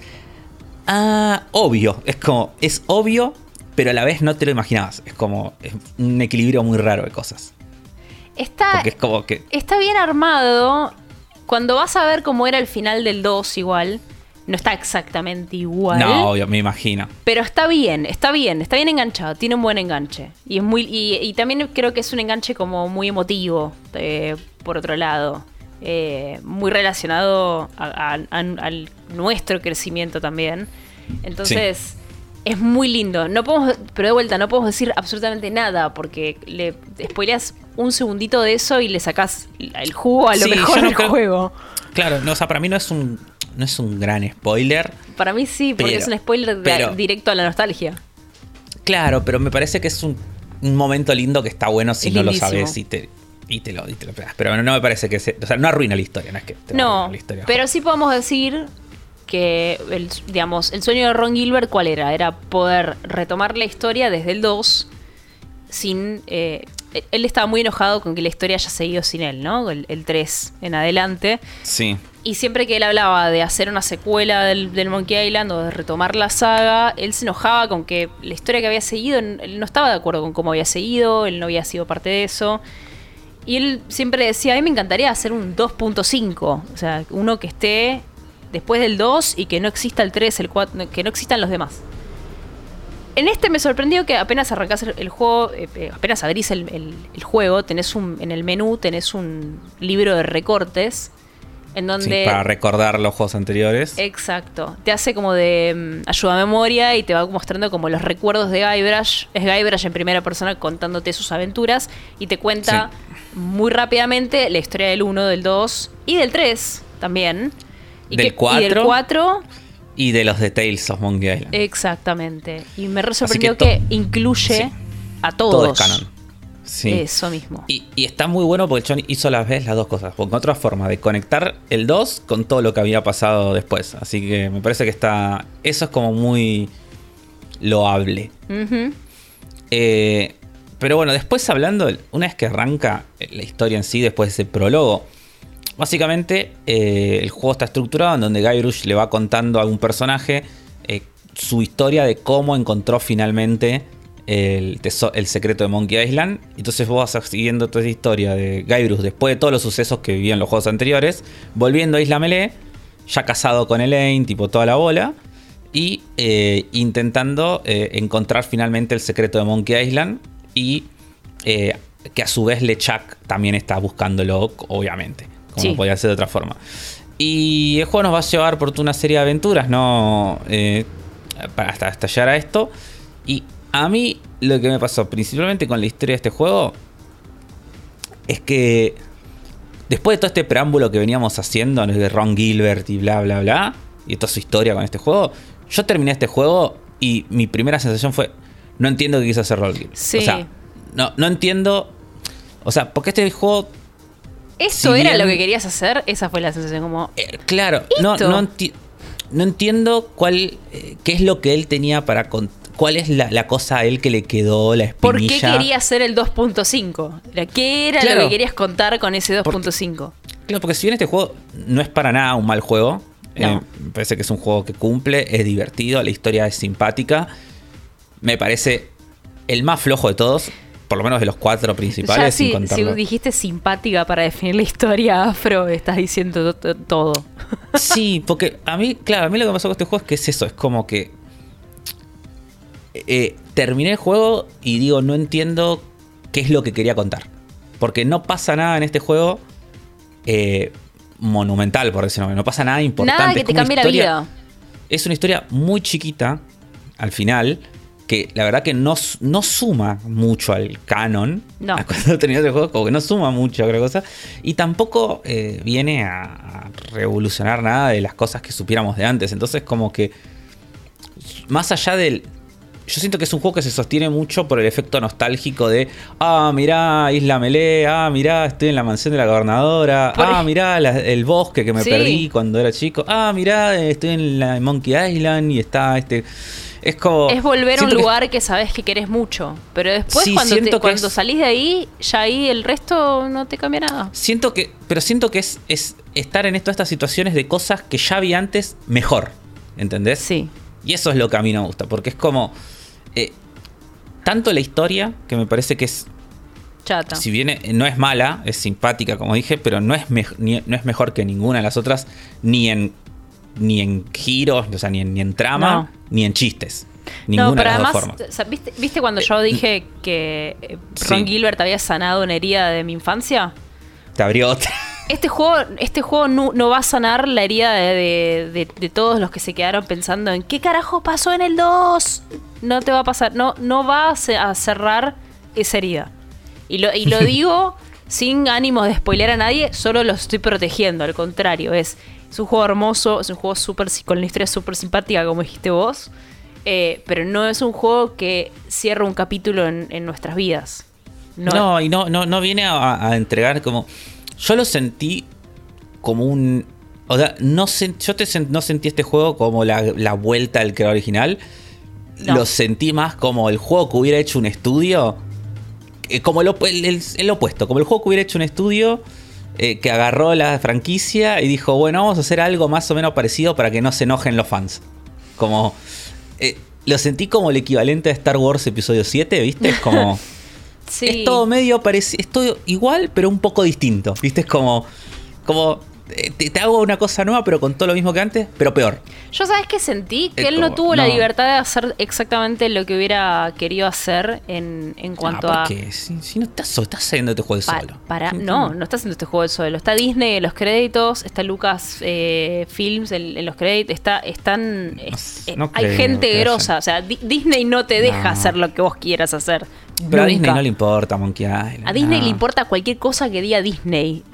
Te tiras un pedo para que no, 10 no, marca Disney y van a monitorear el pedo para que sea el mejor pedo de la historia y que sea Para canon con los otros pedos que hacer, te tiraste. para mí él quería hacer esto, ¿eh? Lo que está acá es lo que el chabón quería hacer. Para mí le falta, por le falta ácido a lo que hizo, ¿entendés? Eso siento, que podría haber sido mucho más ácido él y se, y limitó pero para mucho. mí es. No sé. Que igual lo agradezco porque cuando lo dejas. Para mí, Ron Gilbert es, el ser, es un ser así como lo quiero. Es súper rencoroso el chabón. Cuando jugás Timbleweed Park, hablando de opciones que le agregaron, apenas salió el juego, los primeros 30 minutos de juego son chiste interno tras chiste interno y bardeo a- también a LucasArts, eh, a, a Lucasfilms en realidad es un asco al punto de que directamente después agregaron una opción que es apagar los chistes internos, porque cualquier persona que no hubiera jugado nunca una aventura gráfica anterior hubiera entendido esos chistes. Entonces, a mí me daba mucho miedo la secuela que pudiera hacer el Ron Gilbert sobre Monkey Island, porque él traía mucho rencor contra esta gente. Y de hecho, cuando salió el trailer, en el trailer, pero el primero que vimos, los vemos que lo patean a Murray, a la calavera que habla, la patean al, al agua. Y yo dije, esto es, le estás pateando el Monkey Island 3 en adelante. Estás literalmente hundiendo todo lo que pasó después del 2, que es lo que, lo que no hiciste vos. Claro, Y me da mucho no, miedo, eh, claro, sí. me da mucho miedo que lo haga con ese rencor.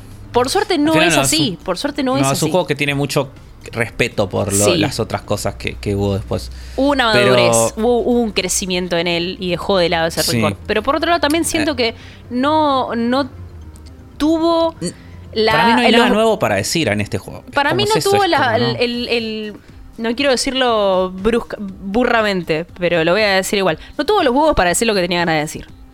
Porque tenía Sí. gente atrás que no le dejaba hacer Y lo bueno, que no quería hubiera con, hecho su, nada antes. con su título. Sí. Esa es mi Para sensación igual. Sí, no sé. Podría haber Yo hecho no mejor, sé si están igual. así, pero yo lo que siento igual también, eh, y tampoco ese juego es tan gracioso. A mí, por lo menos, no me pareció tan gra no me pare- Yo no me reí, o sea, eh, yo con los Monkey Island anteriores y con otros juegos de, de Ron Gilbert me reí, tipo, Sí. de, jaja, tipo. Sí, yo- En este, lo máximo que llegué a esbozar fue una sonrisa de, ah, mira qué lindo. Nada más, no me reí en ningún momento del juego. No, yo tampoco.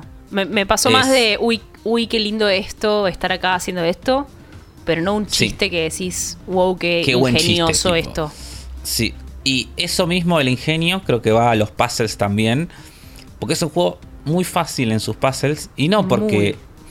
No por lo de los controles y todas esas cosas, sino que es. Es tiene muy- que ver con tiene una la lógica lógica, muy de los puzzles. Sí, todo el tiempo no hay una vuelta de tuerca. Si vos tenés que abrir una puerta que te dice está cerrada con llave, vas a ir a otra habitación y en un momento vas a encontrar una llave y es ir y poner la puerta, la puerta por un ejemplo. Es como. Sí, es, tengo no, que prender un fuego, tengo que prender esto con fuego. Bueno, ¿y con qué lo prendo? ¿Y con algo que tenga fuego o con un fósforo? Es como Sí, bueno, lo, resolverías ejemplo, en tu sí. vida, así. Les voy a dar ejemplo de un puzzle. En un momento tenés que agarrar. O sea, es un spoiler de un puzzle, pero es uno solo. Tipo, tenés que agarrar algo que está en. está protegido por un loro que es tipo el loro guardián. Sí. y, y lo primero que vos decís, tipo, llegás a ese lugar y decís, bueno, a este loro solamente le voy a tener que dar algo de comer para que esté cosa. Te vas a otro lugar y encontrás unas galletas. Es como decir, bueno, le voy a dar la galleta al loro. Vale, la galleta al loro. Sí. Y efectivamente, eso es lo que tenías que hacer. Tipo, ya está. Y vos lo jugaste no en la dificultad máxima encima, ¿no? Sí. Bueno, no, no. en la dificultad mínima de eso, el- la- la- eh, voy a spoilear de vuelta el, un, ya que estamos spoileando el, el, puzzle el del puzzle del loro, lo voy a completar el spoiler. La dificultad mínima, las galletas te las dan en la mano. Te dicen, sí, toma, llévatelas. Y en la dificultad máxima tenés que conseguir algo para darle a la persona que te dé las galletas. Tenés como un extra que es muy Pero fácil igual. Que es tipo, tampoco. ah, acá está lo que le tengo que dar. Es muy simple. Sí. Después, otra cosa que yo sentí con, con- con la historia de este juego son que. En cuanto a cómo está escrito, y, lo sentí todo el tiempo, esto mientras todo el tiempo que estaba jugando, es que para mí hay un error en el, el guion de este juego, en la construcción de la narrativa, que le falta una de las cosas más lindas tanto de Monkey Island como de las gráficas en general, que era que los diálogos cuando... No porque los diálogos sean malos, sino que los diálogos de este juego son todos muy directos. Todo el tiempo que vos estás hablando con un personaje, tus opciones de diálogo y las cosas que vas a hablar, todas tienen que ver con la trama principal. Y con, Sí. el, y con el objetivo que Gairus está haciendo en ese momento. Y en este juego te vas a encontrar con personajes que ya conocías y con otros personajes nuevos. Y por ejemplo, los personajes nuevos no los conozco. O sea, yo terminé el juego sin conocer a esos personajes. Por, más allá de que sean pintorescos, o sea, visualmente o, o en su descripción de una línea, digo, ah, este personaje es tal cosa. Ah, ok, qué interesante. Y eso te abriría como un montón de preguntas de, bueno, ¿qué onda este personaje? ¿De dónde viene? ¿De dónde es? En los Monkey Island anteriores, Te los- vos te te ponías a hablar con esos personajes además. y te hablaban, te contaban, no, yo crecí en tal otro lado y me pasó Sí. tal otra cosa. Me acuerdo, por ejemplo, y, después se metía de alguna forma en la trama, en algún puzzle o algo. Me acuerdo, por ejemplo, en el 3, el viejo del pollo diablo. Sí. Digo, es como vas a ir a hablar con el viejo y el viejo te cuenta, no, porque la leyenda del pollo diablo y yo estoy acá y vengo. a tra-". Es como te contaba toda una historia. Cada personaje tenía su vida. Tipo, te armaba toda una historia alrededor de él. Y acá es como cero. O sea, en todo el.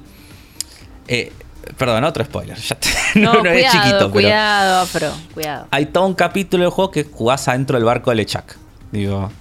eh, y en ese capítulo in- interactúas con la tripulación de Lechak. Que son, que son- es- son, un, tam- son re buenos personajes, Es que- pero no me puedo encariñar Es con digo, ninguno porque no conoce ninguno. conozco. No es lo que digo. O sea, si yo te los describo en una línea, digo, este es tal cosa, digo, ah, mira qué interesante. Fin, eso es todo lo que sabes del personaje. No hay Sí. más. No, no te cuentan nada.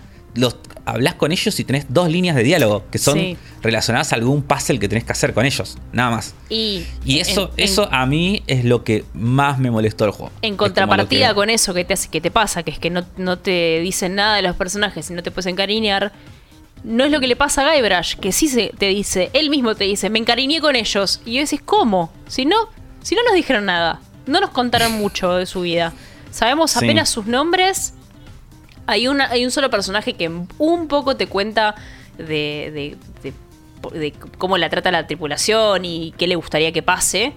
Eh, y, y decís, bueno, a esta la quiero un poco más por ahí.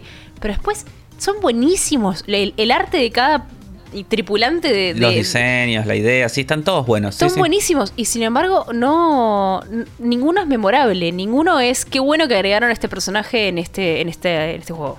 No- te Sí, llevas a y- y- ninguno nuevo. Sí, yo siento que es- este es un juego que en toda su... Y los villanos, ni hablar, hay unos villanos nuevos acá que no entiendo, no los entiendo. O sea, es como... es que- tanto las cosas que hacen en el juego como cómo termina su historia, Sí. yo como que me quedé como, ¿qué, ¿Qué pasó acá? Como, eh, yo lo que siento de toda la historia de este juego es que es un juego que me voy a olvidar el mes que viene. Sí. Cuando hace, yo hace 20 años que no juego al 1 y me acuerdo un montón del 1. Me acuerdo de los personajes, me acuerdo de los puzzles, me acuerdo de situaciones. eh, y hace 20 años que no lo juego. Sí. Y, Coincido. Y del 3, de, to- de todos. Y incluso del 4. De- pe- y de este yo siento que me voy a olvidar. Es Como no, no, no, me, queda, no me queda mucho de este juego. Eh, y esa es como mi conclusión general de este juego. Es como es un juego que es lindo. No es un mal juego, o sea, no diría ni en pedo que es un mal No, juego. no. Es disfrutable, yo la pasé Sí. bien jugándolo. Yo también. O sea, me divirtió y, y- y lo terminé. Y, y me parece que tiene un muy buen ritmo de cómo te va llevando. Pero no me parece que esté a la altura de- del legado que tiene. Y no entiendo los puntajes que tuvo. Y esto ya es una discusión para otro momento de la prensa de videojuegos y la gente que hace reviews porque es inentendible en algunos casos.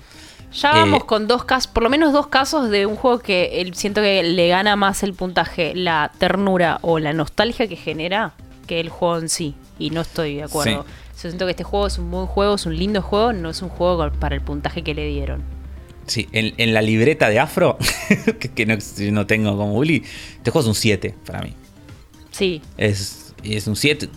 Te acepto un 8. Si Yo vos eh, igual. te- te- si, si Te peleé un gol- 8. A mí, a, a mí no me pasó, pero si a vos te golpeó un montón la nostalgia y, y tipo y te largaste a llorar en cada referencia, bueno, también te acepto un 8.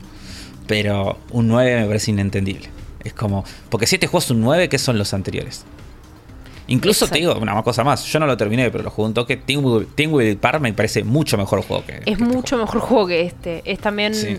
Es- tiene, tiene un poco más de bache en el medio, pero la propuesta de Steamwood Park era muchísimo, muchísimo más inteligente, muchísimo más rebuscada y, Sí. y- y original que la de este la de esta entrega del Monkey Island. Muchísimo más. Sí.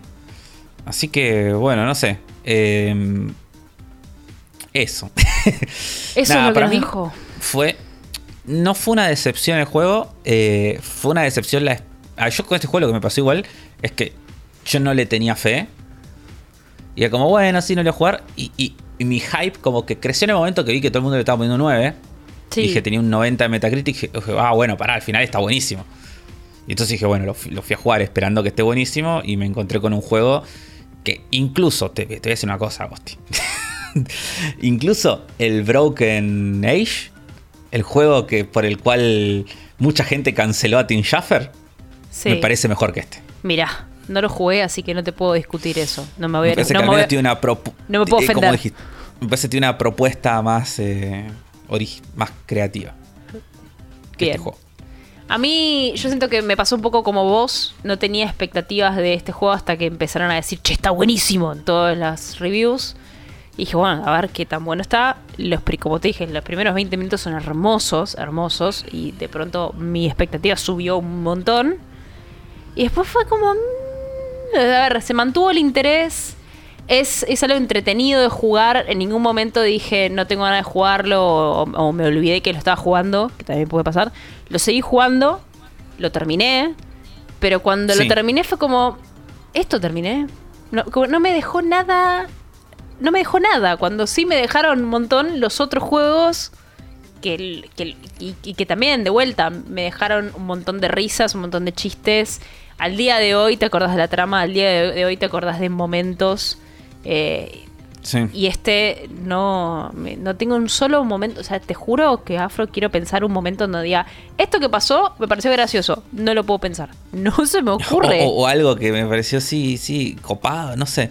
El, una cosa que quería agregar más, que al pedo, porque no, no suma, no, no, no, no agranda esta conclusión, pero es un detalle, algo que fue justo estaba viendo un video y apareció Elaine en el...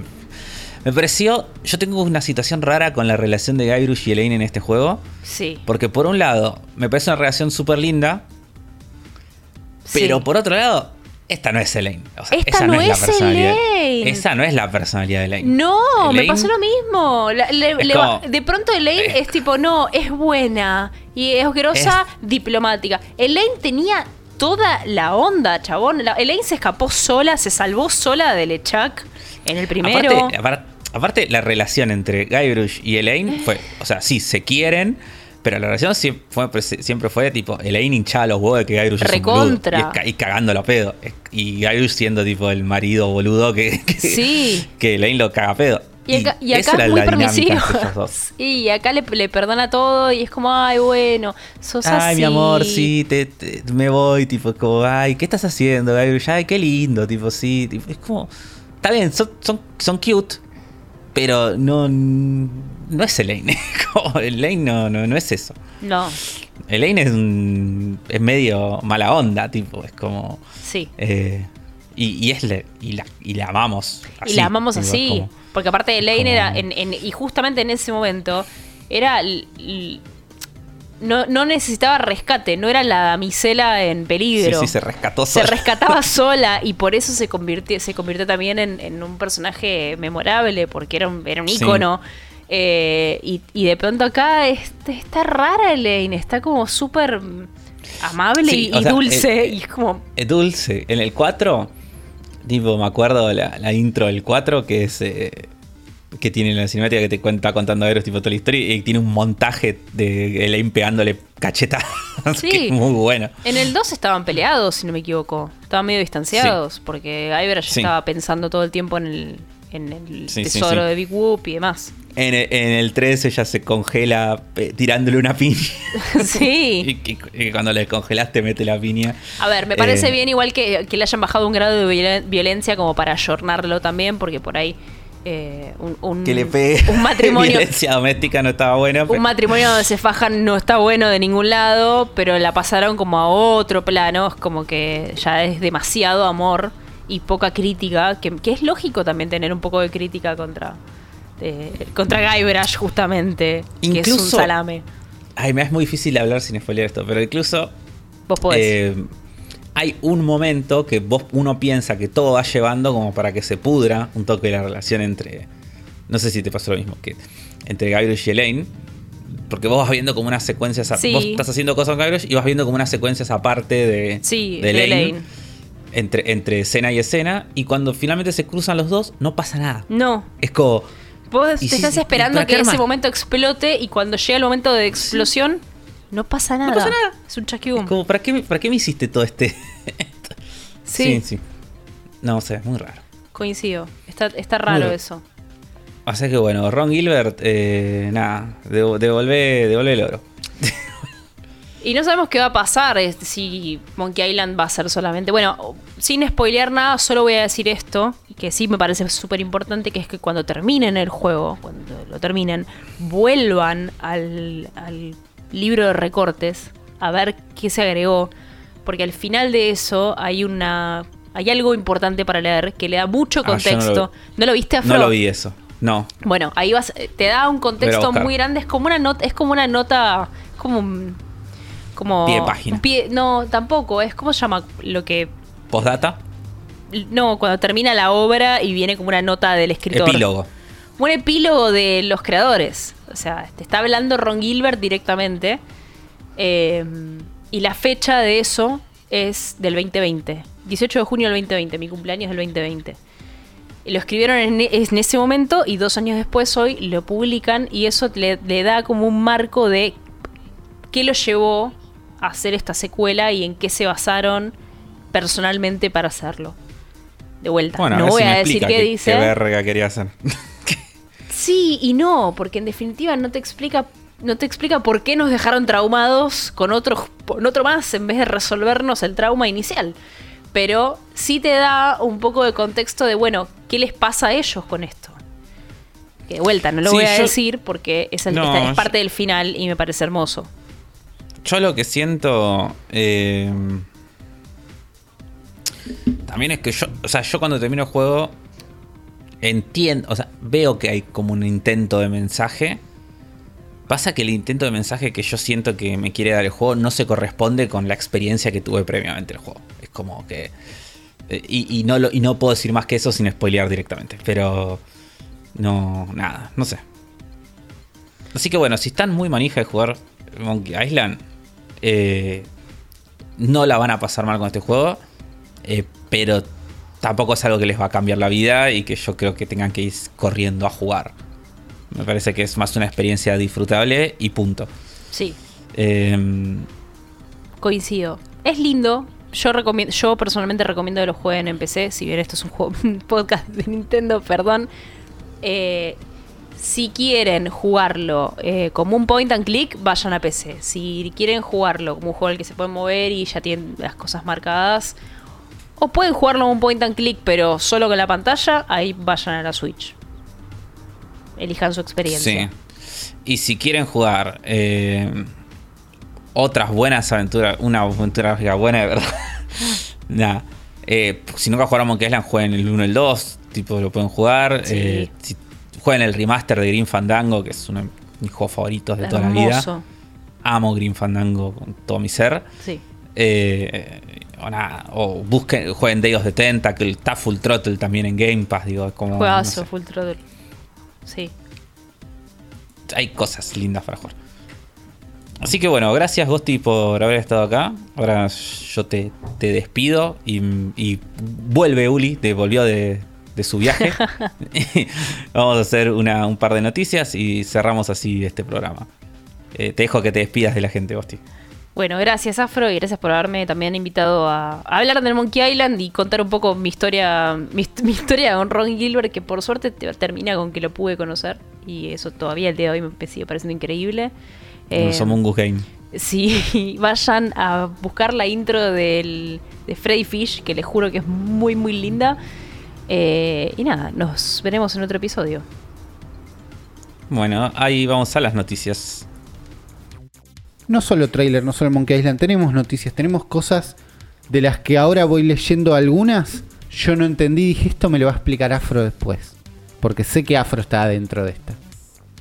Sí. Eh, Eh, bueno, la primera noticia es la noticia más triste eh, de- del mes, de la semana, del año. Ok. Eh, es un- un- esto a mí te juro que es algo que por lo menos eh, a mí me, me- me puso muy mal. Y, y que estuvimos hablando mucho con mis amigos. Y con todo un círculo de gente más metida en lo que es en este juego y en los alrededores. Pero es- precisamente estamos hablando de Disco Elysium. Un, el, el GOTI 2021, 22, 20. Eh, sí, ya, 20, te, ya te digo, 2020. pero el, el GOTI de su año. El GOTI de su año, juegazo. Uli, vos todavía no lo jugaste, ¿no? Todavía no lo jugué, estoy esperando que lo pongan en. Game Pass, no sé qué estoy esperando. Eh, está en Switch. Está en Switch Y es un gran y- lugar para jugarlo en y Switch. lo que tengo que volver a chequear, porque estoy seguro que ya lo hice, es cuánto vale. Lo que tenés que chequear es eh, tener, estar en mood para leer, porque es un juego de leer. Sé que es un juego de leer, pero sé que hay una edición, eh, la Director's Cut o algo así, que Que es la que sí, salió en Switch. Tiene voice acting bastante. Sí, sí, está to- todo voice acting completo, pero igual es como. nada, Igual sé que, es- sé que sé que es de leer. Sé que es de leer. Sí, es de leer. Pero bueno, Disco Elysium, este RPG espectacular. eh, básicamente lo que pasó, la noticia es que el estudio eh, que tiene la propiedad que se llama Saum, Sí. con Z, eh, había salido una noticia hace un tiempo de que Amazon había comprado los derechos para hacer una serie. Van a hacer una serie en Amazon Prime sobre Disco Elysium. Ok. Y Pa- habían licenciado también la licencia. ¿eh? Pa- paréntesis de si da o no que hagan esa serie. Sí. ¿Puedes decirnos? Eh, no, no, o sea, el, el mundo de Disco Elysium es muy bueno. Ok. Digo, tiene mucho laburo de construcción de mundo y tranquilamente se podrían hacer mil cosas adentro de ese mundo. Ok. Eh, ni siquiera hace falta que siga la historia del juego, digo, como que el, el mundo ya está bueno. El mundo ya daba, está bien. Sí, sí, sí. Eh, pero ¿qué pasó? A raíz de todo esto, en teoría, lo, lo que se dice, porque obviamente no hay, no hay comentarios oficiales, ¿no? Eh, la empresa Saum habría rajado de la empresa, o sea, despidió a los creadores originales del juego, que son Robert Kurwitz, Helen Hindeper y Alexander Rostov, eh, que han dejado la compañía de Coso. Nos, nos cuentan, lo que se cuenta internamente es que los echaron Sí. y que precisamente eh, el motivo de el motivo de todo esto fue eh, problemas de, de cómo se quería repartir la plata internamente en la compañía de eh, los derechos de la serie de Amazon, ¿no? Porque, eh, si no sabían, eh, los, es- todo el equipo, toda esta gente del equipo principal de Disco Elysium son marxistas, son gente. Eh, son gente comunista. Ellos tenían dentro de eh, la, dentro del estudio, más precisamente, tenían toda una, era una cooperativa y tenían como toda una estructura, tenían tipo a la vez como un centro cultural. Es como que tiene toda una estructura de, de- más ideológica detrás, ¿no? Claro, Más bastante compleja. grande, no era más o menos, le gustaba un poquito. Sí, Estaba sí. Organizado el estudio. ¿O no? Claro, y Saum a la vez es como eh, medio que la empresa madre de esto, ¿viste? Es como. Eh, no llega a ser la distribuidora, pero nada, como los que pusieron plata. En teoría, como que los rajaron así, medio que le hicieron como una rosca rara para rajarlos. Y. eh, estas tres personas. Ellos después, Saúl sacó un comunicado diciendo. eh, no, bueno, un juego es un un videojuego, es un coso colaborativo. Y entonces hay un montón de gente que había hecho los cosas, el juego original, que todavía está en el estudio, y que vamos a seguir haciendo contenido de, de Disco y bla bla bla. Pero ¿cuál es el tema? O sea, las tres personas que rajaron son las personas que no solamente son el germen original del juego, sino que es era un proyecto.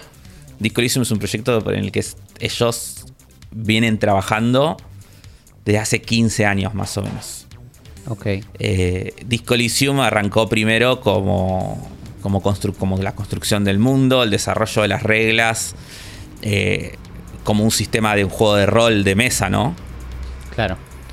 Y ¿Existió como juego de mesa o lo plantearon de ese lado? lo plantearon así. Ellos, no, ellos lo plantearon así. No existe, o sea, no existe, no es que vos lo puedes adquirir y jugar, pero ellos lo diseñaron así. Estuvieron Sí. 15 años diseñando todas las mecánicas y todo tipo en, o sea, desde que desde el- obviamente no habrá sido 15 años que estuvieron solamente haciendo eso, ¿no? O sea, no, no, pero est- estructuralmente lo arrancaron así. El proyecto arrancó hace 15 años, claro, desde que surgió la idea, che, vamos a hacer esto y hasta que se convirtió en un videojuego que salió a la venta. Eh, y nada, es como. Es un bajón y posiblemente estas tres personas hagan su nuevo estudio y hagan juegos nuevos, pero es un bajón que los hayan arrancado de, de su creación original y donde. Y otra cosa que estuve viendo también, leyendo, porque después esto se habló mucho, mucho, y hay como muchos comentarios, mucha gente contando cosas internas, cosas que, bueno, tienen que ver con esto. Eh, y cosas que decían también es que eh, hubo muchos cambios reestructurativos en Saum y que hay, están contrat- venían contratando hace mucho tiempo y el estudio hoy en día en su mayoría son eh, desarrolladores de Estados Unidos. Son gente que viene de Estados Unidos. Y quedó muy poca gente en el estudio de Estonia, que es el lugar original donde era toda esta gente. Con lo cual se va a perder como. Porque el mundo de Disco Elysium es como. Es toda una especie de. eh, versión alternativa eh, posapocalíptica, si querés, pero de un. como de la disolución de la Unión Soviética. ¿Viste? Es como toda una metáfora y tiene mucho que ver con eso, con los países exsoviéticos, Sí. que- como Estonia precisamente. Entonces es como que eh, estaba muy construido sobre las vivencias de, de las personas de, de esa cultura. Y es como que ya ahora, viste, van a quedar como muy pocas personas en el equipo que en realidad tienen ese bagaje cultural real. Y bueno, y ni hablar de la posición política y todo eso, ¿no? Que, Claro, que un poco hacía todo esto, todo esto era lo que construía el juego, lo que hacía que, ten- que sea distinto y que esté bueno, ¿o no? Claro, todo esto es lo que hace que sí, que Disco Elysium sea una genialidad y que eh, eh, la calidad de su construcción de mundo y de sus diálogos y de su profundidad política que no tiene. O sea, no, no hay otro videojuego que se acerque en lo más mínimo a lo que plantea Disco Elysium a nivel eh, guion y nivel. eh, esto, a nivel político, a nivel de construcción política y- y crítica del mundo. Claro. Así que bueno, nada, es un bajón y... Pero nada, ya está, ya no, se- no se- no se puede hacer nada. Eh, la gente está haciendo campaña de lo que dice pirateen todos los juegos de Saum de acá hasta el fin de mañana. Eh, pero nada, ya no van a no creo que vuelvan estas No, personas a la es, empresa. es- es seguirlos a ver a dónde vayan también. Sí, y, y saber que lo próximo que salga de Disco Elysium independientemente de la calidad, digo, puede ser bueno, puede ser malo, pero no va a ser, 100% no va a ser lo mismo. Sa- ¿Sabemos que hay un Disco Elysium en camino, tipo un 2, un algo? Sí, sí, sí. De hecho, ellos, o sea, ellos lo habían planteado. Cuando ellos hicieron todo, todo este proceso tan largo también de desarrollo de la idea, y todo fue precisamente porque eh, querían tener una base sobre la cual poder construir un montón de cosas. Está bien. Digo, sean juegos, no, o sea, múltiples juegos, eh, juegos de rol, novelas, eh, la serie, viste, como. Todas Ah, o sea, cosas. la serie, no te digo que está contemplada esta serie que va a salir en el plan original, pero el mundo estaba preparado para que salga para cualquier lado. Sí, sí, sí, sí. Está bien, me copa. Eh, me da más ganas de que haya una serie de ese mundo, o me daba, ahora ya no sé. Es como de golpe es todo sí. raro. De golpe, Eh, claro, de golpe todo tiene un tufillo raro, ¿viste? Es como, es como si está la serie Coliseum, es como que ah, pasamos de qué bueno a. No sé si la quiero ver ahora. Eh, la verdad que no. Te tengo que decir que después de una pasada por el store de Nintendo Switch Argentina, tengo dos noticias más bien malas. Una es que Disco Elysium vale como 4 lucas, no me lo voy a comprar. Dije por ahí, con las monedas y un poquito de plata. No, no, no me lo voy a estar comprando. Y que aumentaron los first party de Nintendo. Uf, eh, ya se ah, fueron todos a 9000. 9000. Todos, o sea, estábamos en los nuevos están 9000, pero los viejos todavía no. Y teníamos Pokémon en un lugar raro donde como salió la preventa, todavía estaban a 6000, 7000. Eh, están todos a 9109 pesos. Y una locura. Incomprable. Eh, que el- la última vez que compré es Platoon 3. No sé si es en mi mundo o en el de cualquiera, pero me lo cobraron en pesos con el impuesto incluido. Y el impuesto que le terminó tocando a Splatoon 3, septiembre, eh, era de 45%. Digo, porque Mm. como, como la store está en pesos, es confuso cuánto te va a quedar. eh, y la gente corre a ponerle 75. Es Platoon 3 a mí eh, con Mastercard, como más puntual. Me lo cobraron en pesos ah, con el impuesto incluido. Entonces yo lo pago, no me acuerdo cuánto estaba, creo que estaba 6.000 en ese momento. Pero Mm.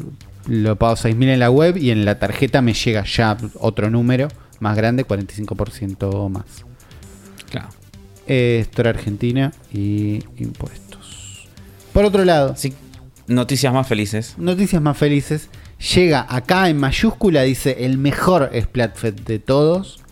Yo te diría un buen Splatfest, pero es verdad que a esta altura, con el nivel que venimos manejando, eh, es increíble. Pero porque Splatoon No, 3. porque este, este, este apela. Para mí, este es el mejor Splatfest que hubo. No, sí, es verdad, es verdad que es el mejor Splatoon que hubo porque eh, Splatoon 3 tiene este co- Splatoon tiene este concepto de los Splatfest, ¿no? Donde nos enfrentamos distintos equipos representando distintas cosas. Splatoon 3 trae la particularidad de que las cosas se dividen en tres, ¿no? Con lo cual teníamos miedo de que nunca se les ocurra nada bueno. Y en este caso, en un partner con Pokémon, ¿no? Ahora en noviembre llega el segundo Splatfest oficial de Splatoon El tercero. 3. El tercero. Porque va a haber uno. Va a haber uno ahora en Halloween también. Ok. Eh, llega el tercero donde nos permiten en un, en un partner con Pokémon cuál es tu tipo de starter favorito. ¿No? Y ya, y ya está. Vamos con eh, pasto, esto vamos es- con fuego, vamos con agua. Porque acá se están subiendo a una rivalidad eh, que ya existía. Histórica. Digo, no, Sí, no, es, sí, no, sí. es, eh, no es que están creando una rivalidad, no. Acá se están metiendo ya en un Boca River que, que ya existía. Claro. Y, y yo a este Splatfest voy a volver, voy a participar para venir a defender el honor de los tipo agua. Del starter del agua. Sí, sí, acá yo soy starter de agua 100%. Siempre lo, starter. lo que yo estaba más cómodo era cuando me imaginaba que el starter de agua, que es representado por el color azul, iba a ser en el juego representado por Shiver, ¿no? que es la protagonista un poco más azul y la mejor. Es que es. Sí, sí, pero era lógico. Tipo, es- tiene ropa y pelo azul. Bueno, tiene ropa y pelo azul, representaba el equipo azul en, la, en Claro, el y- pasado. Y la otra, eh, Amy, no, ¿cómo se llama? La otra. Pobre. Sí, bueno, la otra que no es Shiver. Creo que es Amy. Eh, Fire. O. Fire. O Fry. Fry. Ah, Fry, bueno, si, es- si nos vamos por el color, eh, debería ser planta, ¿no? Porque tiene ropa amarilla y verde. Sí. Pero si nos vamos por el nombre y su concepto, ta- estaría bien como fuego. Bueno, según un tweet eh, japonés que anuncia el Splatfest y que ad- adelanta un poco quién va a hacer cada cosa, parece que Shiver va a estar representando al pasto. Fry va a una- estar representando al fuego. Y Big Man, ¿no? El, tal vez el peor personaje. Aunque la gente no, lo quiere mucho, tal vez no. eh, va a ser No, el que ¿por qué lo represente el agua. Yo creo que si se llamara Ryan en todos los créditos. Si se llamara. Ryan en todos los formatos sería muchísimo mejor. Eh, la gente en, en la plaza de Splatoon lo quiere. Mirá, Por lo menos en el, en el Splatfest pasado, yo noté en lo que sería eh, Boca de Urna, que es los carteles en las calles de, de Incópolis, la gente lo bancaba. Que estaba en ese caso representando el equipo de la diversión. En qué Mm. llevarías a una isla desierta. El peor pero- Splatfest eh, hasta ahora. No Igual sé. también es cierto que que sea una mantarraya tiene sentido de que sea el de agua también. Pero bueno. Sí, pero todos son medio acuáticos en Splatoon, no es tan raro. Sí, no. Él es menos Pero bueno. antropomórfico que ellas, pero nada más. Sí. Pero bueno, qué sé yo. Yo igual voy a bancar los trapos del un buen agua. Tenemos un buen Splatfest. Esto va a estar llegando en noviembre, ¿no? El 12 y el 14, del 12 al 14. Para mi cumpleaños, en- en Japón. Bueno, podés festejar así. Eh, el 11 de noviembre a las 4 pm PT. Que 4 pm PT son las 8 de la noche. eh, acá en Argentina. Vamos a tener unos Splatfest con un. Y además con un partner con Pokémon que uno qui- quiere pensar por ahí pasa algo de Pokémon en el juego. Obviamente no. Pero. No, pero ya con el Splatfest ya está. Estoy bien. Pero está bien, pero está bien. Es, es un. Encontraron un buen Splatfest y lo están usando. Bueno, ahora, ahora en Halloween ya no van a poder hacer el dulce o truco porque. Ah, Que se que venían haciendo siempre. ¿Y qué van a, sabemos qué van a hacer? Pero ya lo, ya lo habían hecho. En Splatoon 2 yo me acuerdo que estuvo el dulce o truco. sí, sí, y seguro lo hicieron en Splatoon 1 también. No estoy. Sí. Y porque ahora tiene que ser tres. Así que no sé, pueden ser monstruos truco- por ahí. Ah, monstruos. Vampiros, momias y hombre lobo. Ahí está. no sé. Pero además lo, para mí lo pueden complicar siempre con una pregunta estúpida de tipo, ¿de qué, qué monstruo crees que corra más rápido? Es como, odio tener que leer una pregunta para contestarme Flatfest. Eh, Sí. pero bueno, bu- Sí. buena decisión. Buena decisión meter Pilot Wings a Nintendo Switch Online. ¿Qué es esto? Llegan. Está bien, se expande la librería de Nintendo Switch Online. En este caso del Expansion Pack, que incluye los títulos de Nintendo 64. Con Pilot, Pilot Wings 64. Un- ¿Viste este tráiler, Uri? No. No, lo estoy viendo ahora. Porque eh, si lo ves con sonido, que no lo estás viendo solamente, el, el tráiler es muy bizarro porque le pusieron toda una música tipo un smooth jazz y como Sí. una voz de un narrador que habla todo sensual encima y es muy raro. Sí, ¿por qué hicieron esto? Me parece. Me da ganas de jugarlo ahora. Funciona.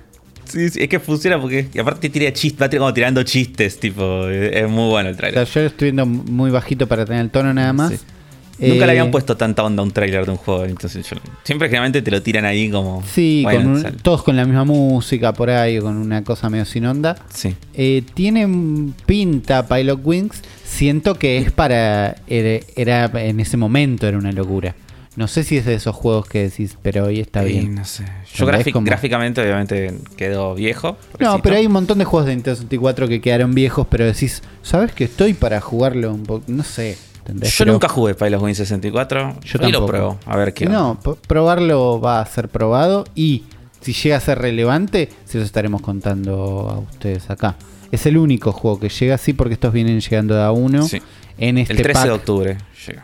Claro, en este pack que teníamos que el 2022 iba a traer Mario Party, Mario Party 2 y Pilot Wings. Y el 2023 va a traer Mario Party 3 y otros títulos. Ah, Pokémon Stadium vamos a tener. Y Pokémon Stadium 2. Ojo, qué sé yo. Más juegos a Nintendo. Por otro lado, se filtra. Se filtra el amigo, el amigo de Sephiroth. ¿No existía Sí, este que amigo? Todavía no, todavía faltan salir, faltan salir los amigos de Sephiroth, el de Kazuya de Tekken. Y falta salir uno más. Ah, y el de Pira y Mitra. Estos son los últimos. Son los últimos cuatro amigos que faltan por Porque salir. si- siento que Sephiroth estuvo siempre en Smash, pero no. No, no, Eh, es uno, uno de los últimos. fue- de la última wave de DLCs. Claro, sí, sí, ahora, ahora ah, lo- y el ahora de Sora. El de. Sora sería el último. Cuando, Está bien. Pero alguien Eh, le encontró una fotito en un en un stand Sí, de algún lado. tiene un stand, es, sí, debe ser un evento, andás a ver en qué contexto es esto. Pero es la foto del amigo de Sephiroth y es espectacular. Qué fachero. es muy bueno. Qué fachero con la, la katanaza y con la con el ala Y- negra y el pelo volando y Yo lo requiero, este amigo, eh, estoy para comprármelo. ¿Tenés Estoy algún amigo? comprarlo. Sí, tengo dos. Tengo a Diddy Kong Sí. y, y a, como no voy a hacer otra forma, y tengo a Fox. Ok. No tengo a Donkey Kong, que me gustaría tenerlo, lo tendría que comprar. Va a llegar. Tendría que comprar, pero sí. Eh, a mí me gustan los amigos. Tendría más si no fueran tan caros. Sí, obvio. Es, es para tener uno, un par, no sé. Yo tengo Pero solo, son- solo a Samus ahí y, y está bien. Y hace que me pueda vestir como Samus en Mario Kart. Eh, pero es muy fachero este. Es Sí, este es muy fachero. La verdad que sí. Eh, por otro lado, llega el juego que queríamos jugar, pero no jugamos porque salió en la plataforma incorrecta y aún así se convirtió en el GOTI. De Según muchas- dicen. De, de muchas publicaciones, según.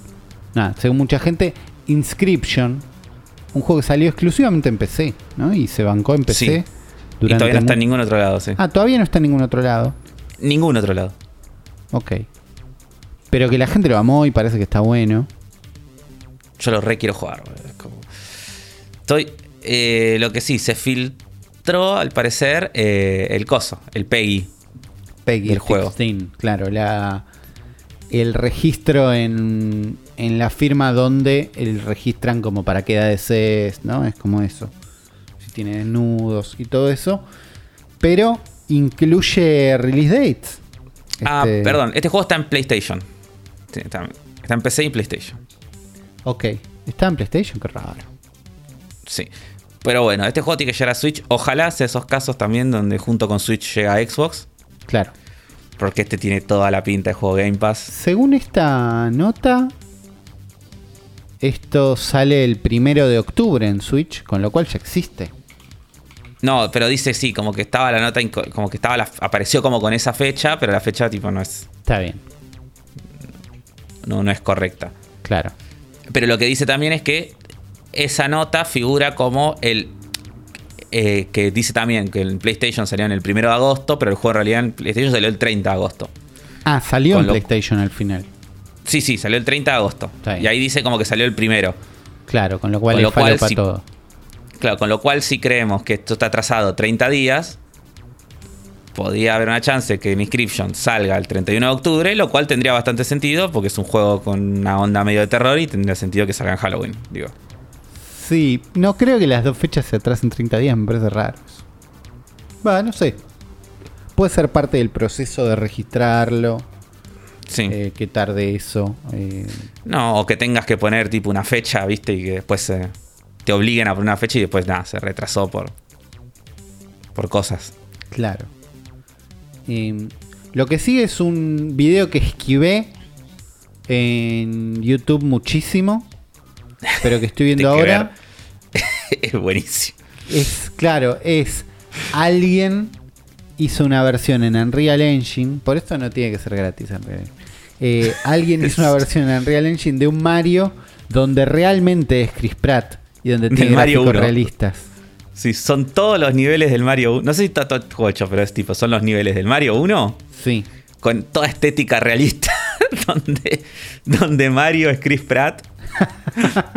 y, y los Goombas son tipo. Y las, lo- o sea, las Cupas son tortugas de verdad gigantes. claro. Y los Goombas son horribles y las monedas son como. monedas- Todo es horrible, claro. Es todo horrible. Es todo horrible. eh, Pero pero, es gracioso. es buen- es gracioso. Es buenísimo. La verdad que está Es bien. buenísimo. Es todo en joda y es muy bueno. Es todo horrible. Pero el mundo ese, hay como que hay cosas que querés comprar de ese mundo, ¿entendés? Como que se vea súper realista para algún, ¿entendés? Como hay un momento que está, se está metiendo en el castillo ya. Y la cámara está medio Sí, sí. atrás. Y si Chris, si Chris Pratt no fuera Mario, eh, y- o Mario fuera Mario, no estaría tan mal. Pero bueno, igual el nivel, cómo se ven las paredes, el castillo, tío, toda piedra horrible. Piedra horrible, todo es, todo es realista horrible. La definición es realista horrible, pero también es lo que permite Unreal Engine, que es que se vea bárbaro. Sí, es, cuando es- ves es- después, es horrible bárbaro, digamos. tipo más adelante que está el nivel que están como las plataformas aéreas, tienen como pastito, tiene tipo como un musgo. sí, que también es realista horrible. Eh, y la tortuga con alas, es muy bueno. es muy bueno, no, es muy bueno. Que retiro lo que dije que quiero que esto no sea gratis, me parece que está bien. Busquen, busquen en YouTube Chris Pratt Super Mario Remake y véanlo el video, es muy gracioso. Es, es realmente muy gracioso. ¿Será jugable, Y aparte- descargable y jugable esto? No sé, ojalá que sí, pero es, es mucho laburo. Es mucho laburo. La persona que hizo esto estuvo, habrá estuvo un montón de tiempo para un chiste. Es como que eso, eso banco, ¿entendés? Como- Pero es un buen chiste, sí, sí, es el, es el meme ultra producido que, que se banca. Y por último, tenemos un rumor recién salido de. recién salido. Esto recién lo tuiteó Nivel, digamos. Sí. Eh, ¿Podría haber un nuevo juego de Crash Bandicoot? sí. A ver qué Hace una hora y media más o menos tuiteó Nivel Sí. que en el contexto de los Game Awards en un momento aparece tipo una especie de, de caja de pizza en 3D Sí. donde eh, se puede leer que dice hay una mención de Crash dice Ok. Es un Aku Aku Pizza en Steam. ¿Qué es esto? Sí. Porque, ac- porque acá también tiene un link a un video de YouTube de Sí, un Canadian guy que tiene la caja. claro que es el claro acá está que es Eh, una caja que le mandaron a pizza anunciando eh, que va a salir el Crash 4 en Steam Sí. Ah, está bien. Eso es como el contexto.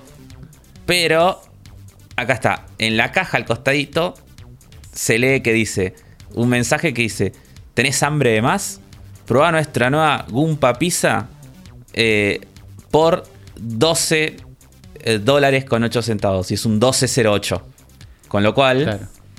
la gente está pensando, tipo que dice, che, 1208, el 8 de diciembre, por ahí tenemos un anuncio de un nuevo Crash. Está bien, yo al 4 creo que le fue bien. Al 4 le fue Eh, bien, lo podrían poner en Game Pass. Porque- Yo tengo ganas de jugarlo el Yo 4. también, pero no tengo ganas de Y eso que no me gusta Crash, pero el 4 se veía bien, la verdad. como- El 4 la gente estaba contenta, yo tampoco lo jugué. Eh, está en Switch, creo, ¿no? Está en todos lados. Sí, el remake, los remakes también. Sí, pero los remakes me dan paja, la verdad. Sí, sí, Eh, son juegos que no me gustan. No, a mí ya me gustaban, pero no, no me parecen mejores, son, son hasta peores, te diría. Eh, pero bueno, estaría volviendo un Crash. Estaría bueno también que esté en Switch, porque sí, porque ya fue, porque todo es mejor. Eh, no estaba acá en las noticias, pero salió Nier Automata en Switch y salió, más importante, el Digital Foundry de cómo corre Nier Automata en Switch. Y parece que está Y corre buenísimo. Corre muy bien. Bien. Le bajaron un montón de cosas, ¿no? Para que corra bien. Pero le metieron otras magias. Entonces tiene como un anti-alias que no tenía la versión, por lo menos, de eh, PlayStation 4 y Xbox One. Eh, con lo cual, algunas cosas se ven hasta mejor. Mirá, Pero muchas se ven peor. ¿no? La- tipo, calma las expectativas. El Claro, juego yo- corre, a- corre a 30 FPS en lugar de 60. Eh, texturas del piso mucho peores. Mucha más baja resolución. Pero corre bien. Se ve muy bien. eh, nada, ideal. Ideal. Hay un Uli en, Yo- otro, en otra dimensión que lo está jugando ahora contento. Sí, yo no jugué, va, no, no vi el Digital Foundry, pero sí vi gameplays. Y para mí se veía muy bien en Switch. Así que nada, sí, jueguenlo porque está buenísimo. Y con eso tuvimos un super programa con película de Mario, con coso, con coso, con coso. Uno de los largos, espero lo hayan disfrutado. Afro, ¿le querés dedicar este programa a alguien? Eh, yo en dedicación, a- en homenaje a Gosti, Ok. Por todo lo que estuvimos hablando, le quiero dedicar este programa a toda la gente que debe haber alguien más, además Sí, de ella, que haya jugado un juego de un, un Humongous Game. Ok. para todos que haya jugado un juego de Mungus Game, eh, le dedicamos. Le dedicamos este. este Eh, programa. está muy bien. Le- si la gente te quiere encontrar, Afro, ¿dónde te puede encontrar? Arroba AfroTW en, Twitter y AfroIGM en Instagram. Bien, Agosti la pueden encontrar como Agostidero en Twitter, en Instagram, eh, no sé dónde más. Y a mí pueden encontrar como Ulises FTW, tanto en Twitter como en Instagram, como en Virreal. Nos vemos la semana que viene, o la semana que viene, ¿no? No sé. Estén atentos a nuestras redes. Nos vemos en el próximo episodio de El cerebro de la bestia.